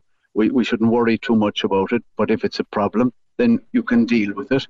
Um, it- it's easy en- en- enough. I think the simplest thing to do is what you don't measure, you can manage. So weigh out the amount of food the dog gets in the day for that dog and lifestyle and age and all of that, and then that's what they get. Yeah. Um, maybe the thing too is to get everyone in the family to buy into it. There's no point in you being a, a petition, and when I visit, um, I give the sweets and the treats. Yeah. There's a bad habit. There's a bad habit on a Sunday morning. It's when you know the way you buy the pound of sausages, and th- there's a sausage left. The- You know, you're not going to leave one sausage in the fridge, so you fry it off or you grill it off, and you give it to Bruno. Are you doing him more harm than good? Um, if it's not a part of his total daily calorie intake, you probably are doing him damage over the long term. Now, look, it doesn't matter if it happens once a week, but if you take a Jack Russell Terrier, and you give him a sausage, well, that's like giving you and me one or two black puddings. Uh, it's just out of sync puddings, like? with the a full yes, because um, every one of us has a metabolic weight. There are so many calories we should take in every day, and so much protein and fat with that. And that's where the convenience of dry food, I suppose, in the modern age has meant that you can actually control that very, very diligently. Yes. But if you add in a sausage onto, say, a whole food diet, it's like having a bit of burger along with your steak. You're just putting it a bit out of kilter. And it's correctable. And by the way, some dogs have got leaner during COVID. Yeah. Um, when when we weigh them, you know, at, at the annual health check and, and, and vaccinations, and when they're coming in, they're usually weighed for something. And you can you can take some nice simple steps to do it. The first one is to weigh out the amount of food, because the Irish are a generous enough crowd, and when you're asked in for a cup of tea, you get a full fry, that type of thing. and we, we or you know, if somebody pours you a drink at a house, it's way bigger than the actual official measure. Yeah. Uh, it's maybe it goes back to the famine, but we tend to just overdo it a bit. And it's as hard to get weight off a dog as it is to get off any of the rest of us. And it Mm. takes three to four weeks. You don't want to starve them, or you'll set them into evolutionary, um, I must eat everything in front of me mode. And they get very efficient at absorbing those calories. So the first thing is weigh it out and then divide that amount of food out over the day. Yeah. If you want to give treats, put some of those kibble into a treat box and you can give, say, 10 of them. You can give 10 treats a day now and they'll be just as affectionate towards you as if you gave them that sausage. I see. And the the, the, the dried food, the, the kibble, for any number of reasons, it's it's better than the all wet stuff. Apart from the fact that it's easier to keep the bowls clean, you just you just wash them out. But like, should the dog get fed at specific points in time, or is it okay to leave the bowl in the corner of the kitchen for the day? Um, I think it's probably better practice if you can do it to feed him and take it up, and then you don't have any food lying around. It also doesn't attract any of the other four-legged unwanted friends into the house, um, because uh, every kind of animal will eat these nuts. And I mean, this dry food, it's a convenience thing for the modern way of living. Um, you can you can actually, if you're diligent and, and you do a little bit of study, you can make up an ordinary diet for a, a- dog made up of our own food. I mean, we don't feed ourselves kibble, even though to be convenient, because it's just not um, Yeah. as varied. Uh, You see, but it's convenient for people who go out to work in, in the houses. It doesn't have people around. You don't want to have wet food going off. Uh, that's as good a reason as any. Uh, the dog will do quite well if you feed him on, you know, some chicken, some rice, some potatoes, some carrots, some, and, and you balance the thing I was going to ask you because my, my wife always talks about a, dog they had when she was growing up. Uh, now you know this fella, every leg was a different breed, and the tail was something else.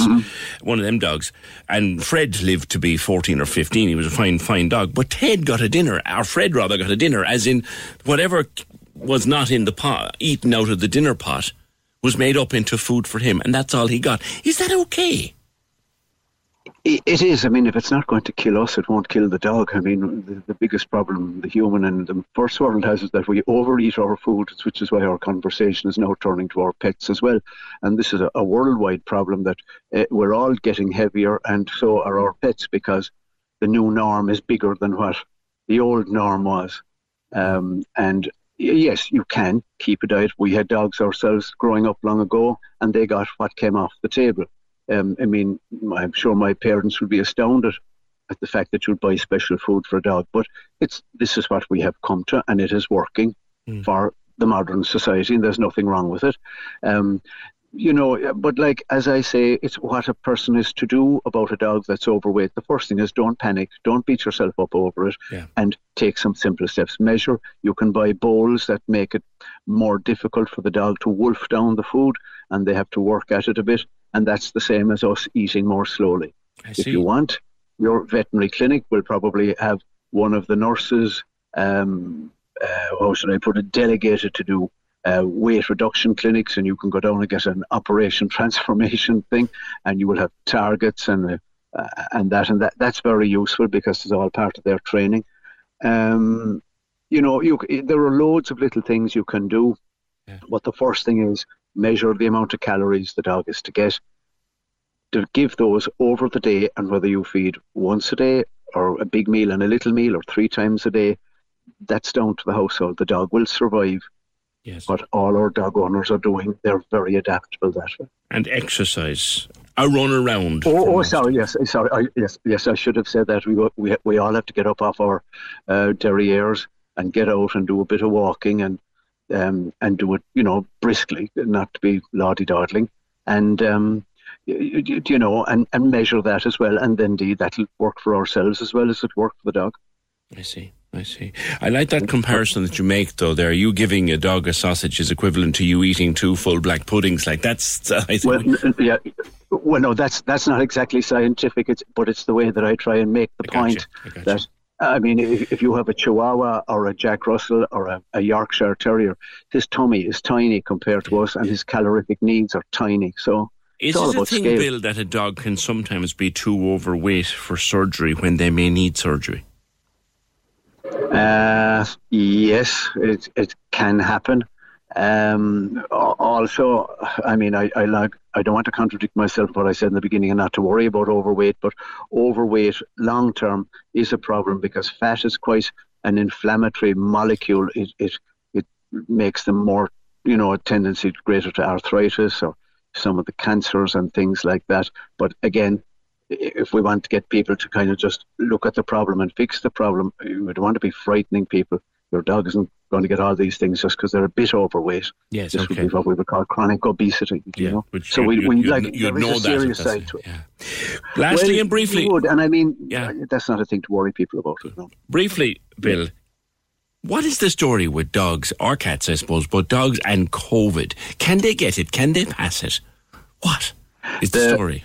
The the long answer to that is the research is all showing that cats and dogs have absolutely no role whatsoever in transmitting COVID to people.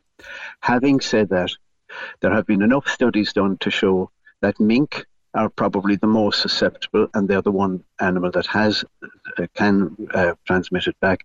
Cats are next most, and then dogs. In that they can get things that look like the disease, but they don't spread it back to people. Um, the most famous one of these was in New York Zoo, where some of the big cats got quite sick with it, and and they got over it.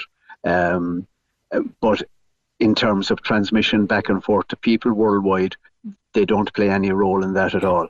No, one of the big companies, uh, Pfizer, I think, has made some of its vaccines available on a research basis to the Americans, and they're carrying out work on that. But um, they can get sick equally. If you think your cat has, or in particular, would have um, signs of it, there are an awful lot of other diseases that show the same signs. You know, you've got cat flu, upper respiratory viruses, and the advice to us is rule those out first before you think about uh, that this animal has COVID. And of course, the HSE advice is if there's a COVID member in the house, then don't let that member bring the cat or dog down to the veterinary clinic and make them aware of it such that it can be handled at a distance. Okay. Because our veterinary practices have been able to hold the fort veterinary wise through the pandemic, and I think we'd like to keep it going. Great work being done all round by the veterinary practices, I think. Bill, thank you very much. That's Bill Cashman from Cashman O'Driscoll. 1850 715 996. Can we just talk? The Opinion Line on Corks 96 FM. With McCarthy Insurance Group. Call in person or call them now. They don't just talk the talk, they walk the walk. CMIG.ie. The lines are live. And we're ready to talk. Can we just talk? Call 1850 715 996. Text or WhatsApp 083 396 96 96. Email opinion at 96fm.ie. The Opinion Line with PJ Coogan. On Cork's 96 FM. All right, an awful lot to do in our third and final hour this Monday, including our competition with the Everyman Panto 2021 Aladdin opening on the 8th of December. Very special competition running all this week on the Opinion Line, giving you not just tickets for the show, but dinner as well for yourself and the family. That is coming up this hour and plenty more besides. But I want to mention we got an awful shock here on Friday uh, because you'll remember a few weeks ago I spoke on the program quite a lengthy interview with John Paul Ricken, uh, whose wife Susan, they're both from Cork. Wife Susan had been diagnosed with terminal cancer. She's only in her thirties, two very small children. And they were at that point waiting to see what kind of a chemo plan that she would have uh, and where they were headed with this treatment for a cancer that her doctor had told her, look, this will kill you. But they were going to try to prolong it, obviously, and make the most of the time she had left. And there was a major GoFundMe started by their friend Grania to raise money for the treatment and to raise money for the support the family was going to need. And her mum and dad flew out. And the day we spoke, myself and John Paul, her mum and dad were arriving in Australia that day would go into quarantine and then would come out of quarantine and be able to meet her and be with her and all that. I have to tell you that we received the news on Friday into Saturday morning that Susan Ricken has passed away. It was so quick. I was only talking to John Paul a couple of weeks ago. It was so quick in the end. She was too sick to start chemo. And she went to a hospice and she passed away at the weekend. It's such, so, so sad. And sometimes life just sucks. It's so, so unfair. So, so horrible for her poor little children and for her, her wonderful husband, John Paul. My thoughts were with them all weekend, all weekend long. And I wanted to do this uh, this morning briefly. You'll remember when I was talking to John Paul uh, a couple of weeks ago, I asked him how they were feeling about what the future might hold. Susan, like to be honest with you, you know, it's Susan has been helping me a lot. Really? If, uh, would you believe it or not? She's, as I said, her positivity and her um, and her strength has just got has got me going every day. Like you know. Yeah. Are you are you frightened for the time ahead, John Paul? Um, you know, like I'd be lying if I said I wasn't. Mm-hmm. I'd be lying if, if I said, she said she wasn't. But look, but look, I'm trying to stay as positive as I can for myself and Susan and the children.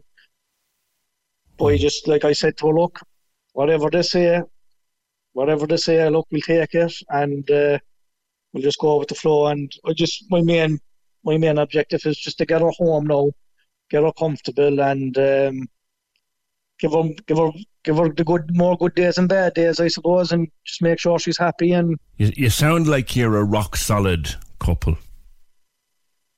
to be honest, like, as I said, like we've we're with each other 15 years now. I said we got we're married. We've been married six years now in January. Um, there's not a bother. Like as I said, she's she, she's looked after me for 15 years, so I suppose this is payback in a way. But um, like anyone else in any other relationship or any other couple, we've we've had our ups and downs and we've had our hardships and all that. But as I said, when we've always said to each other, once we stick together, the two of us, like we we'd be grand. Like we can we can take anything on ourselves, like you know. Okay. I just wanted to play that just to remember the conversation that I had with a lovely, lovely guy. Just a gent, John Paul Ricken. And unfortunately, I have to tell you the sad news that Susan passed away at the weekend. Unexpectedly soon, to be fair. That GoFundMe raised 101,000 Australian dollars in or around 64,000 euro. So hopefully that money will support the family in, in their time of most need. 1850 715 996. Sinead, do you mind if I just take a quick break before we chat, just to clear it? Yeah, no problem. Okay, thanks very much. Can we just talk? The Opinion Line on Cork's 96 FM. With McCarthy Insurance Group. Call them now for motor, home, business, farm, life, and health insurance. CMIG.ie. Hi. Morning. Oh my God. Okay. I- What's I'm wrong, shaking. Joanne? What's wrong? She's a bit shaky. Shaking, and I said I, I tried to roll a cigarette, and I'm shaking so much. How many times has pop singer Madonna been married? Uh, Sean Penn, uh, the other lad, two. She was married to Sean Penn and Guy Ritchie. Yeah. Which means she was married twice, and you've just won 2,000 You've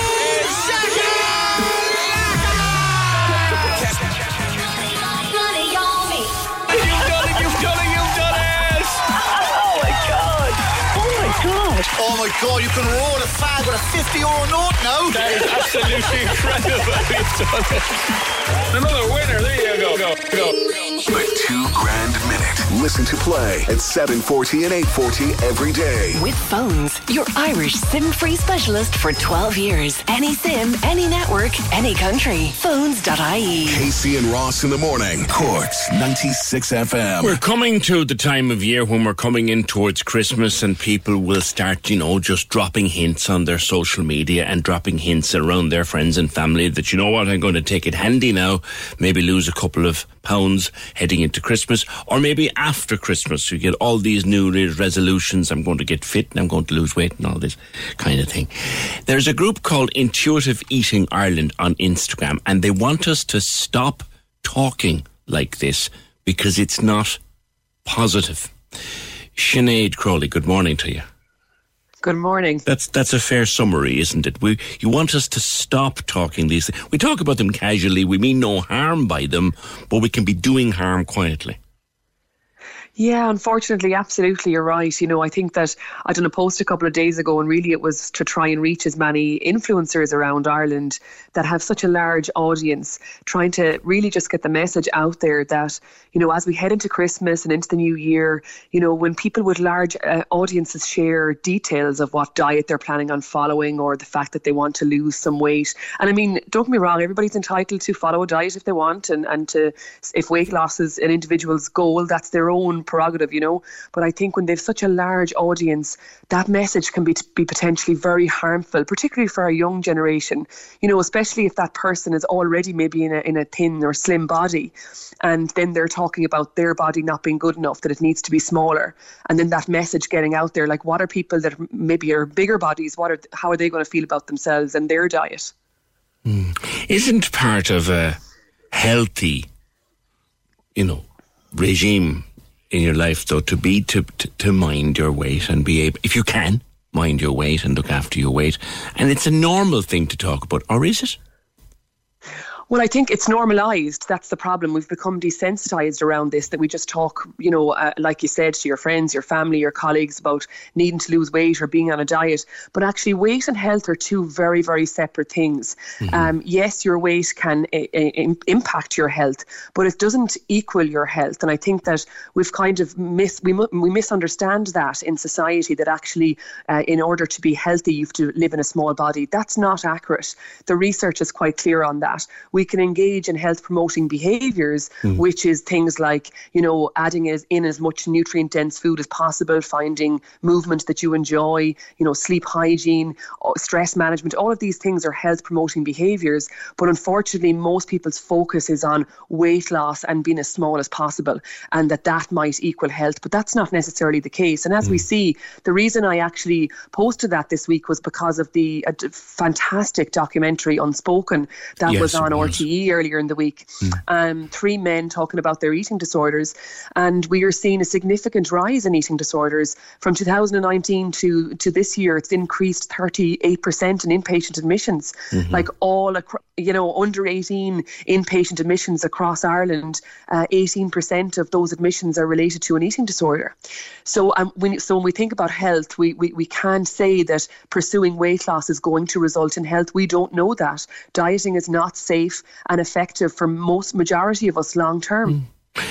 Something that's happening a bit at the moment, I guess, is because of the pandemic, there are many of those who be friends or, you know, colleagues or relatives, and we haven't seen them for a very long time.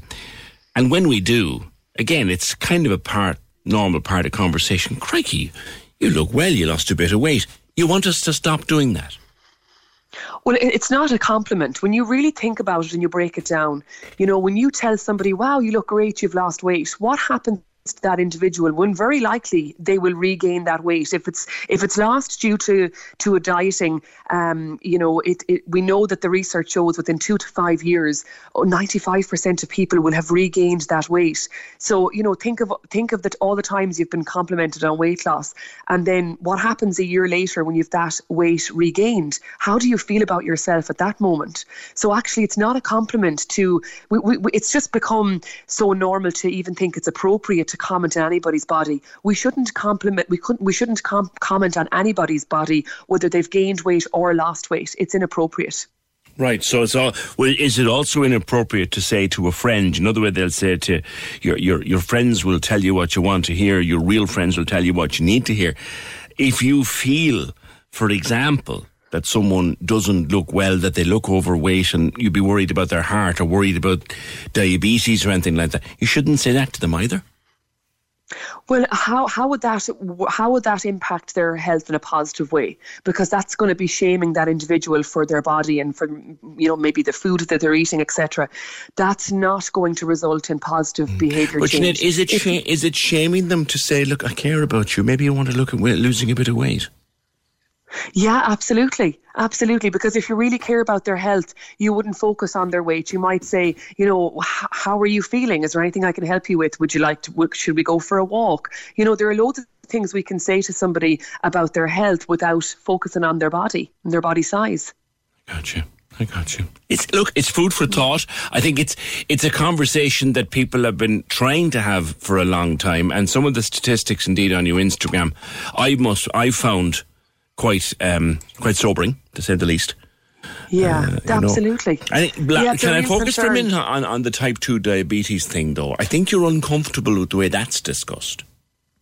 S- sorry, I didn't hear you The, there. the, what the type say? two diabetes. You're, you're you're uncomfortable with the way that's discussed, are you? I'm uncomfortable with the way it's discussed. Yes, as in Well, you're running the risk of, of of diabetes if you're uh, over a certain weight. Well, I think when we look at, again, coming back to um, what the research shows in terms of how people in bigger bodies are actually treated, we know that the, the research doesn't, you know, confound for things like weight cycling, the impact of losing weight and, and, and regaining that weight, and, and the impact of weight stigma on an individual's health. So actually, there's many flaws in the obesity research that we need to be looking at. And again, we can always look at uh, improving our, our, our nutrition. That's not, I'm not certainly not against nutrition education. We can we can incorporate that from a neutral point of view. Like how do I I- improve my nutrition week to week, month to month, without like being on a diet and having to restrict certain foods? Because we know that that doesn't work. I mean, it's like anything. When you're prohibited from doing anything, you'll want it that bit more, and that's the way it works. When we kind of put food in the bad camp, then that's all you're going to want to eat is that bad food. We put it on a pedestal. It's like our children with, you know, treats. If you tell them that they can't have certain treats, that they tend to only want that food. Um, and that makes perfect sense. If you think about the pandemic, I mean, it was interesting, you know, when the pandemic came, and, you know, uh, even for me personally, just something that's not even re- related to food and dieting. But I remember, like, we couldn't go to, to the cinema, for example. And I mean, I hadn't been to the cinema for two years previous, but when I was told I couldn't go, I really wanted to go. And it's very similar when you think about dieting. That's what it does. You know, these for certain foods are forbidden and you have to cut out sugar and cut out this and cut out that. And all of a sudden, they're the only foods that you want because that's what you're focused on. I have you. I have you. Listen, Sinead, good to talk to you. An interesting conversation, an interesting angle on a conversation that we all tend to have with each other now and again. We probably shouldn't. Let's call a spade a spade here in 2021. We probably shouldn't. Uh, it's it's worth a look. Intuitive Eating Ireland on Instagram. There's quite an amount of, uh, to coin a phrase, food for thought in there. 1850 715 996 every year in Cork, thousands of you get together with Cork Simon and us to raise money to uh, fight homelessness in Cork. And we're doing it again in 2021. Cork's 96 FM in association with Cork Simon asking you to host your Christmas jumper day wherever you feel safest doing so. In the office or at home or online, have a big Zoom with loads of friends and relatives and colleagues. Have a big, big Zoom of you all in your Christmas jumpers and take pictures and post them on social media and all of that. And you can get a fundraising pack to help you with those kind of ideas at corksimon.ie and join Cork's 96 FM to help fight homelessness in Cork. 1850 715 996. Let me do this before I go on because we have teamed up this week with the Everyman. Aladdin the Panto opens next week. Oh, yes, it does. Oh, no, it does. Oh, yes, it does. It opens on the 8th of December and runs until the 16th of January. And all of this week on the opinion line, the nice people at the Everyman have given us a family pass for Aladdin on the 9th of December. But that's only the half of it, lads. Because they've also given us dinner that evening. And Today, that dinner will be at Isaac's. So, Isaac's. Dinner, dinner at Isaac's and then Panto at the Everyman on the 9th of December. And I have two to give away. So, two family passes and two dinners for a very simple question. Text or WhatsApp the answer and your name to 083 396 96 96. What does Aladdin travel on? What does Aladdin travel on? The answer to that and your name to 083 396 96 96. And we'll pick two winners before the end of the show. Each one family pass for Aladdin and each winner dinner at Isaac's on the 9th of December. We've got that all this week on the opinion line. 1850 715 996. The joy of reading. We've talked about it many, many, many times. The greatest gift you can give a child is a book. And it remains to this day a firm belief of mine ever since I was a kid myself. The greatest gift you can give a child is a book. Áine Ní Ghlinn, I think it's a Glean, is laureate Nonog. Áine, good morning. Good morning, good morning. Or should I say Dias Murrigat? Oh, Dias Murrigat, I'll wait whichever you, whichever suits you. Dias Murrigat, good morning, anything you like. Welcome to the opinion line. The joy of reading. It, it, if you give a child a book and teach them the joy of reading, you're setting them up for life, aren't you? Absolutely, yes. And I think it's a bit like a, a puppy. Books are not just for Christmas, books are for life. And reading for pleasure, research has shown that it's more powerful in terms of life achievement than socioeconomic background. And isn't that amazing to think wow. of it that way? And I mean, it's also it's wonderful for your well-being. So Deliver the Joy of Reading, the booklet that has come from Children's Books Ireland, is absolutely amazing because it's just full of brilliant ideas mm. for books in English, in Irish, for children and young readers of all ages. I was browsing it this morning. There's over 140 books mentioned and reviewed in this. Yes, 144 to be exact, and they cover all ages from 10 to 18 in both English and Irish. And you couldn't go wrong because there's a mix here of established writers and new writers. You have the the well-known names, the PJ Lynch, Siobhan Parkinson, Chris Haughton, Oliver Jeffers, all those names. But you also have newcomers with wonderful books, writers like David McCullagh, Emer O'Neill, Adiba Jaigirdar. And uh, this guide can be got free in a lot of bookshops. Mm. And if you uh, if you can't access it in a bookshop, just go to the Children's Books Ireland website, children'sbooksireland.ie, mm. and you can download it and browse at your leisure. One of the things that and, jumps out to me is David McCullagh's book. I mean, there's one of our senior political correspondents. He's written a children's book on Irish politics. I can't wait to read that myself. I know. I'm dying to read that one. I haven't read it yet, and I'm dying to read it because I, I mean, I worked in journalism at one stage, and I feel, God, I could learn a lot there. You know, so I think books like that are wonderful. But we have to remember as well that when you buy an Irish children's book in your local bookshop, just think of all the people that you're supporting. The whole arts sector has had it really tough with COVID. So if you buy a, an Irish book. I don't, I don't necessarily mean just in Irish. I mean a book, whether it's English or Irish, written by an Irish writer, published by an Irish publisher. Just think you are furthering the joy of reading mm-hmm. in a mm-hmm. child. You're supporting an Irish writer, illustrator, publisher. You're supporting a book bookseller. And if you buy in your local bookshop, that means so much at the moment because it has been really a tough year for everyone in all sectors in the arts. Mm. A lot of bookshops were closed. I know there was a wonderful bookshop near me in Dublin, and what they did right through the pandemic and the lockdown was if you rang them up and ordered a book, somebody delivered the book to That's your right. door within an hour. That's right. And it's just amazing. Lovely touch. Lovely touch. You, you, have your own book in this list. Yes, I have. Uh, I've two new books out uh, this Christmas, but one of them for young children is Daidí na Nollag.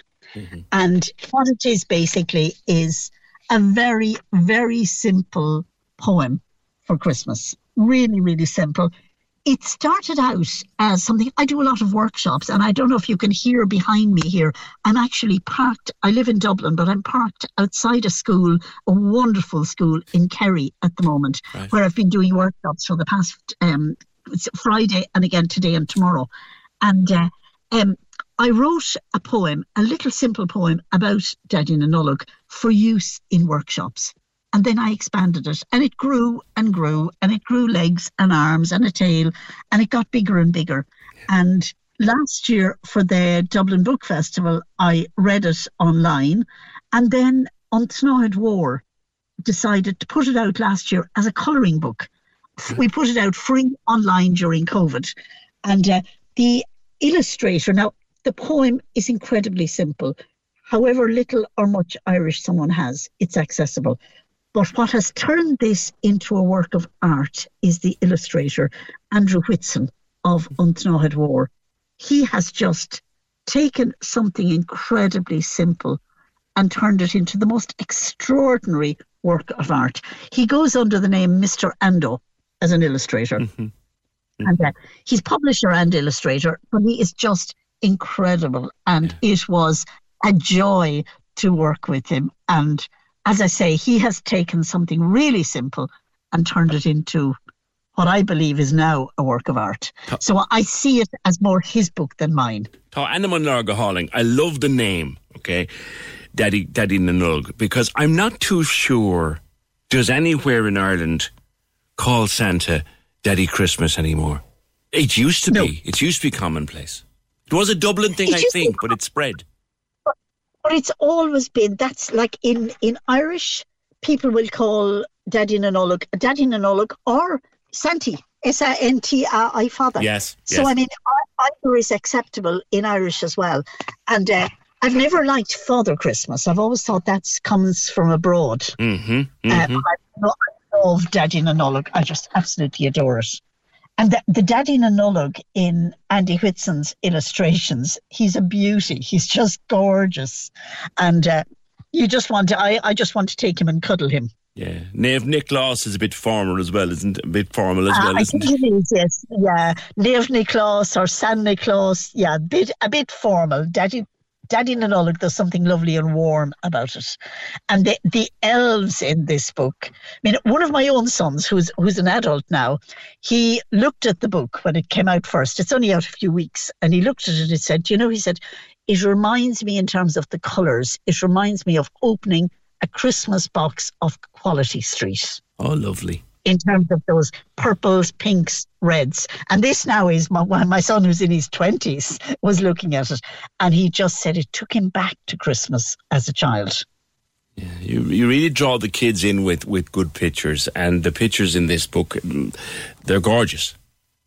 Oh, they're amazing. And that's why I say I give all the credit to Andy Whitson rather than to myself because he has taken something incredibly simple and he has lifted it into a work of art. You had to you had to write the little poem first, so take take all that credit.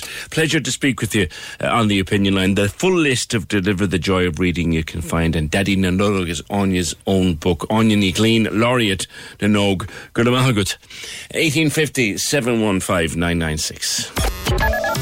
Can we just talk? The Opinion Line on Cork's 96 FM. With McCarthy Insurance Group. Call in person or call them now. They don't just talk the talk, they walk the walk. CMIG.ie. Yeah, big reaction to our competition with the Everyman uh, today and running all this week. I'll give you the question again in a little while.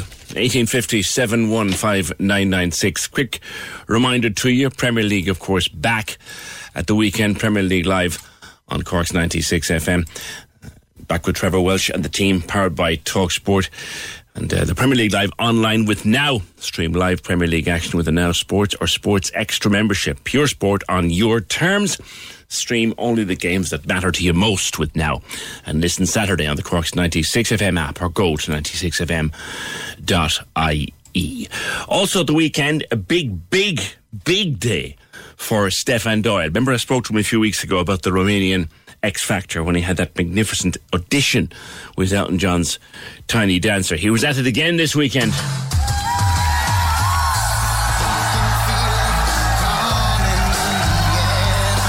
Gave another huge performance, but what happened afterwards just nearly blew his mind and the mind of everybody else watching the programme. Uh, 1850 715 996. Am I going to that, Fiona, or am I going? To, yes, okay. Yeah, there you go. Yeah, there's a bit of a. There's a problem with tan. There's a shortage of fake tan. And now there's a problem with certain products going off the market. Now, I might as well tell you, I've never used fake tan in my life, but enough of the people around me have used it to know that there's a problem. Audrey O'Neill, the tanning guru. Audrey, explain the notice on your Facebook page about products going off the shelves. Good morning. Good morning, PJ. How are you? Good. What's, PJ, what's I could change your mind out very fast with a spray tan. I can always pop out you and do your spray tan before Christmas, just so you can join, you see, join, the thing is, you everyone see. Audrey, with me, I'm, it's it's going to be December and cold, so a tan never looks right. But anyway, But sure, listen, when your little, when your ankle is peeping out of your pajama bottom, it always looks nice to be brown, like. tis true. But what's disappearing off the market? Basically, there's not a shortage. People are saying there's a shortage for the ingredient that makes your tan, your, your skin go brown. That ingredient in tan, which is called DHA, and it determines the level of tan of which you get. So whether you get a light tan, a dark tan, or a medium tan. But it's not a shortage. The EU have legislated, brought in a new law that are legislating the uh, percentages. So the maximum now you can get in a tan from January is a medium. Why? I have no idea. There's no explanation. I've tried to do research on it. I've been on the internet for the last week trying to find out what is the problem with the ingredient because basically what the DHA is is a sugar which rea- reacts to the amino acids in your skin and that turns your skin brown. Mm. Like if you cut an apple and you see if you cut an apple and you leave it for a few minutes and it goes brown, Yeah. that in its ba- most basic sense is is what t- fake tanning is. That's what it is. It's re- it's a reaction and it makes the skin turn brown. So you put So- this DHA, or to give it its correct name, dihoxy, dihydroxyacetone. You put, Acetone, yes. put that on the skin. It reacts with the chemicals in the skin. Yes, the amino acids in your skin, the keratin in your skin is what it reacts with. And is there a is there a danger? Is there research showing it's not good for you? What is it? PJ, I have looked and I can't see anything that says it's a dangerous product to use. Um, it's like my biggest concern over all of this is that it's going to draw the younger people onto sunbeds. If they can't get a dark tan on the shelves, and I'm trying to kind of persuade younger people get a spray tan. You can go as dark as you want, you know, and and it's healthy for your skin, which it is. It's a lot healthier than going on a sunbed. So that's my biggest fear. Um, also, there was no um, no consultation with with the in- industry. The the SCCS um, went ahead last October, saw that this wasn't regulated, decided to put it through. It seemed to have gone through in in Ju- July of this year, but there's no reasons as to why they're regulating it. Yeah, yeah, yeah. Like there's aluminium in certain products. They're saying that it's okay to use aluminium in deodorants up to a 10.6 percentage concentration. That's aluminium. Yeah. They're also saying that it's okay to use aluminium. The same group are saying it's okay to use aluminium in toothpaste and lipstick. Yes, you can't use a sugar on your skin. Yeah, I and to be it. fair, you've done your research, and, and Fergal has been searching over the weekend, and he can't find anything either. No, trust me, he is the guru of all research, and he can find anything about anything, and he can't find There's anything. No, no. There's nothing like I'm doing this 20 years, PJ.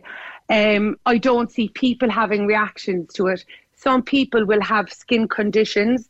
There are certain tans that I will use for those people.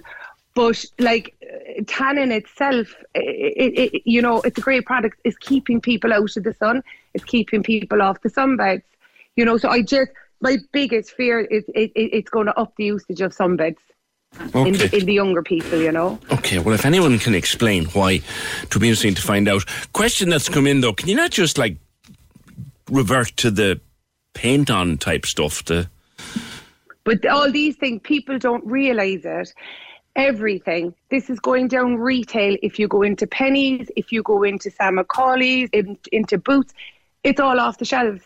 The maximum you're going to be able to purchase mm. within Europe is a 10% product, and people don't realize this.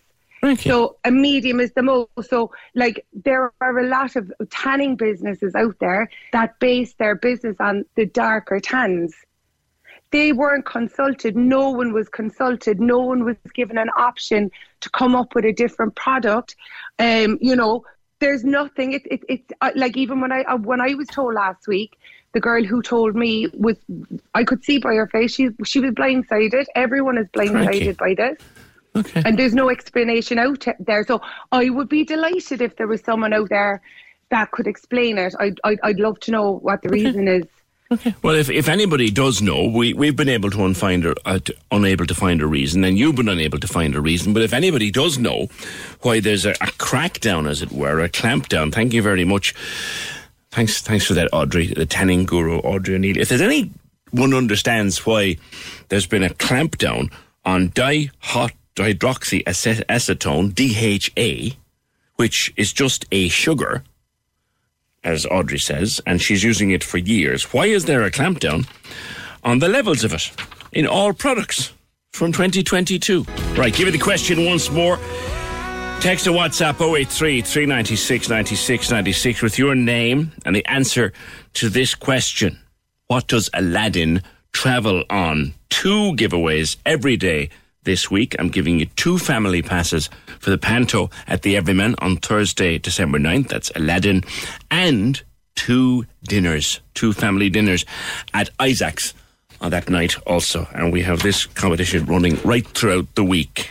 Brilliant to have the Everyman on board this week. Uh, so keep them coming. Your name and the answer to that question 083 396 96 96. A couple of weeks ago, I was talking to Stefan Doyle when he wowed the audiences in Romanian X Factor with a version of Tiny Dancer by Elton John. And at that stage, he made it into boot camp. And we've kept in touch uh, off air, myself and Stefan, because I was very interested in following his story, not just because of his music, but because of his backstory, uh, which, of course, is that he was adopted from Romania as a very small baby and he grew up here. And he was in the boot camp episodes at the weekend. And he did this.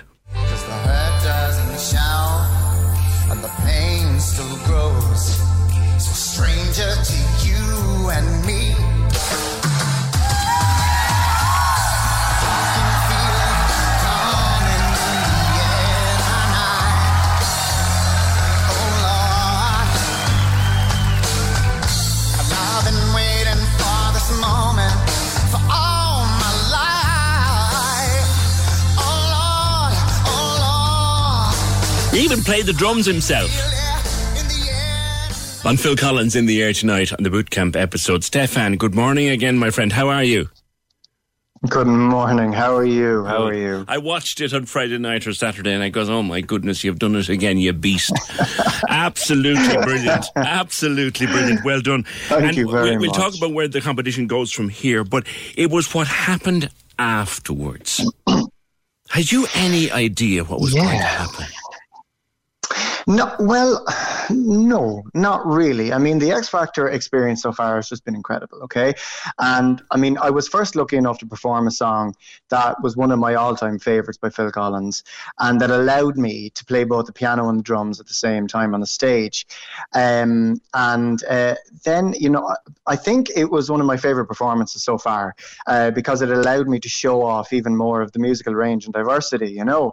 But then what happened was I was standing on the stage. I had just finished the performance, and this uh, one of the hosts came out on stage, uh, which was irregular because that doesn't happen. You know, you usually stand there and you get judged by the judges. So I was standing on the stage, and he comes out. It's all there to see um, anyway on on online. But he he walks out and then he says that.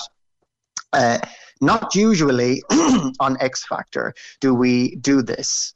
And I was thinking to myself, okay, right. Um, but we have a, a, a surprise for you tonight. And I thought to myself, okay, you know, surprise, you know. You can Phil Collins And, or something, no? uh, yeah, I, can you imagine? But um, then he said, um, yeah, so I know that you have been in search for your family. And we are proud and happy to announce that tonight they are here. Get away. So please welcome on stage your brothers and your sisters. Well, I tell you something. Of all my years of being on stage and performing, the biggest shock was that I, I, I, I was speechless. I was I was stoic. I was uh, immobile. uh, Everything. Stefan, Just- have, had you met them before? I know you'd been zooming with them never- and stuff, no? Yeah, yeah, yeah. And I had been talking to them online and whatnot. Although it was it was strenuous because obviously they didn't speak any English and I didn't speak Romanian, so it was it was difficult, you know. And also, I mean, so far away as they are. And, and were it was difficult on video call as well and it was tricky you know and it was annoying so i had never really gotten to to see them and being over in Romania, that uh, uh, you know, filming and doing whatnot with the X Factor, it was always in the back of my mind that Jesus, I'm so close to them. You know, I'm in the same country, yet you know they are uh, quite a distance away. You know, Satu Mare is at the the very, very top north of Romania. It is on the border of Romania and Hungary. And I was in Bucharest, in the capital, which was down at the very, very bottom. So it would be like they're up in, in Donegal and I'm down in Wexford.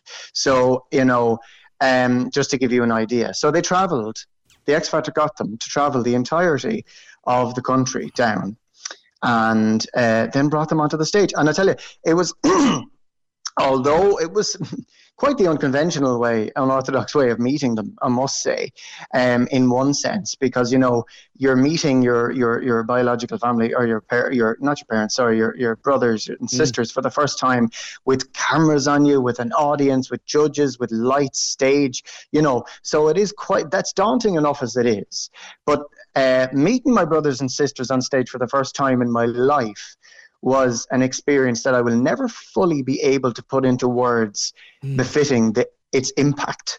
You know, I wasn't expecting it to happen. I had planned to eventually visit them and meet them when I got the time, but alas, the X Factor got there before me. and to say that it was a shock to the system is an understatement. Well, it You was. It, I you put up a, a video on your Facebook of the whole thing, the bit that didn't make television, and the whole thing, and it was just it was just incredible to watch. And and you have you have sickeningly good looking siblings. You divil you. I didn't know. I Jesus. Well, I didn't know that. You see, this is my thing. And do you know what even shocked me even further? Right, I'll tell you this. What shocked me even further was the fact that I'm the I'm the tallest. I couldn't get over it because um, I have all my life been the smallest. You know, I- I- in school or with my friends, with Isaac or Fergal. You know, I have always been the smallest. And then they come on stage and I'm the tallest. And I thought to myself, Jesus, this, this is brilliant. I'm I'm finally the tallest. But yes, the similarities. I think everybody in the X Factor, plus you know that my friends who were the you, you know the, the contestants as well, couldn't get over the similarity. It's, you know, it, it was, it, um, was, uh, it was beautiful to watch, Stefan, and it must have been beautiful to, to have it happen. Yeah, Now, yeah. I don't know where the I I haven't a word of Romanian, so I haven't a clue what was being said. Mm-hmm. Where do you go from here? I take it you move on to the next stage. Well, because uh, it was, I, it, I'll tell you something. It was daunting. Okay, being though that chairs selection, the chairs thing. Oh my God, it was. Do you know? Sometimes you would look at the X Factor and you would think, for your listeners there, you might think, oh, it was all put on or it was all set up. I'll tell you now, no. 100% no.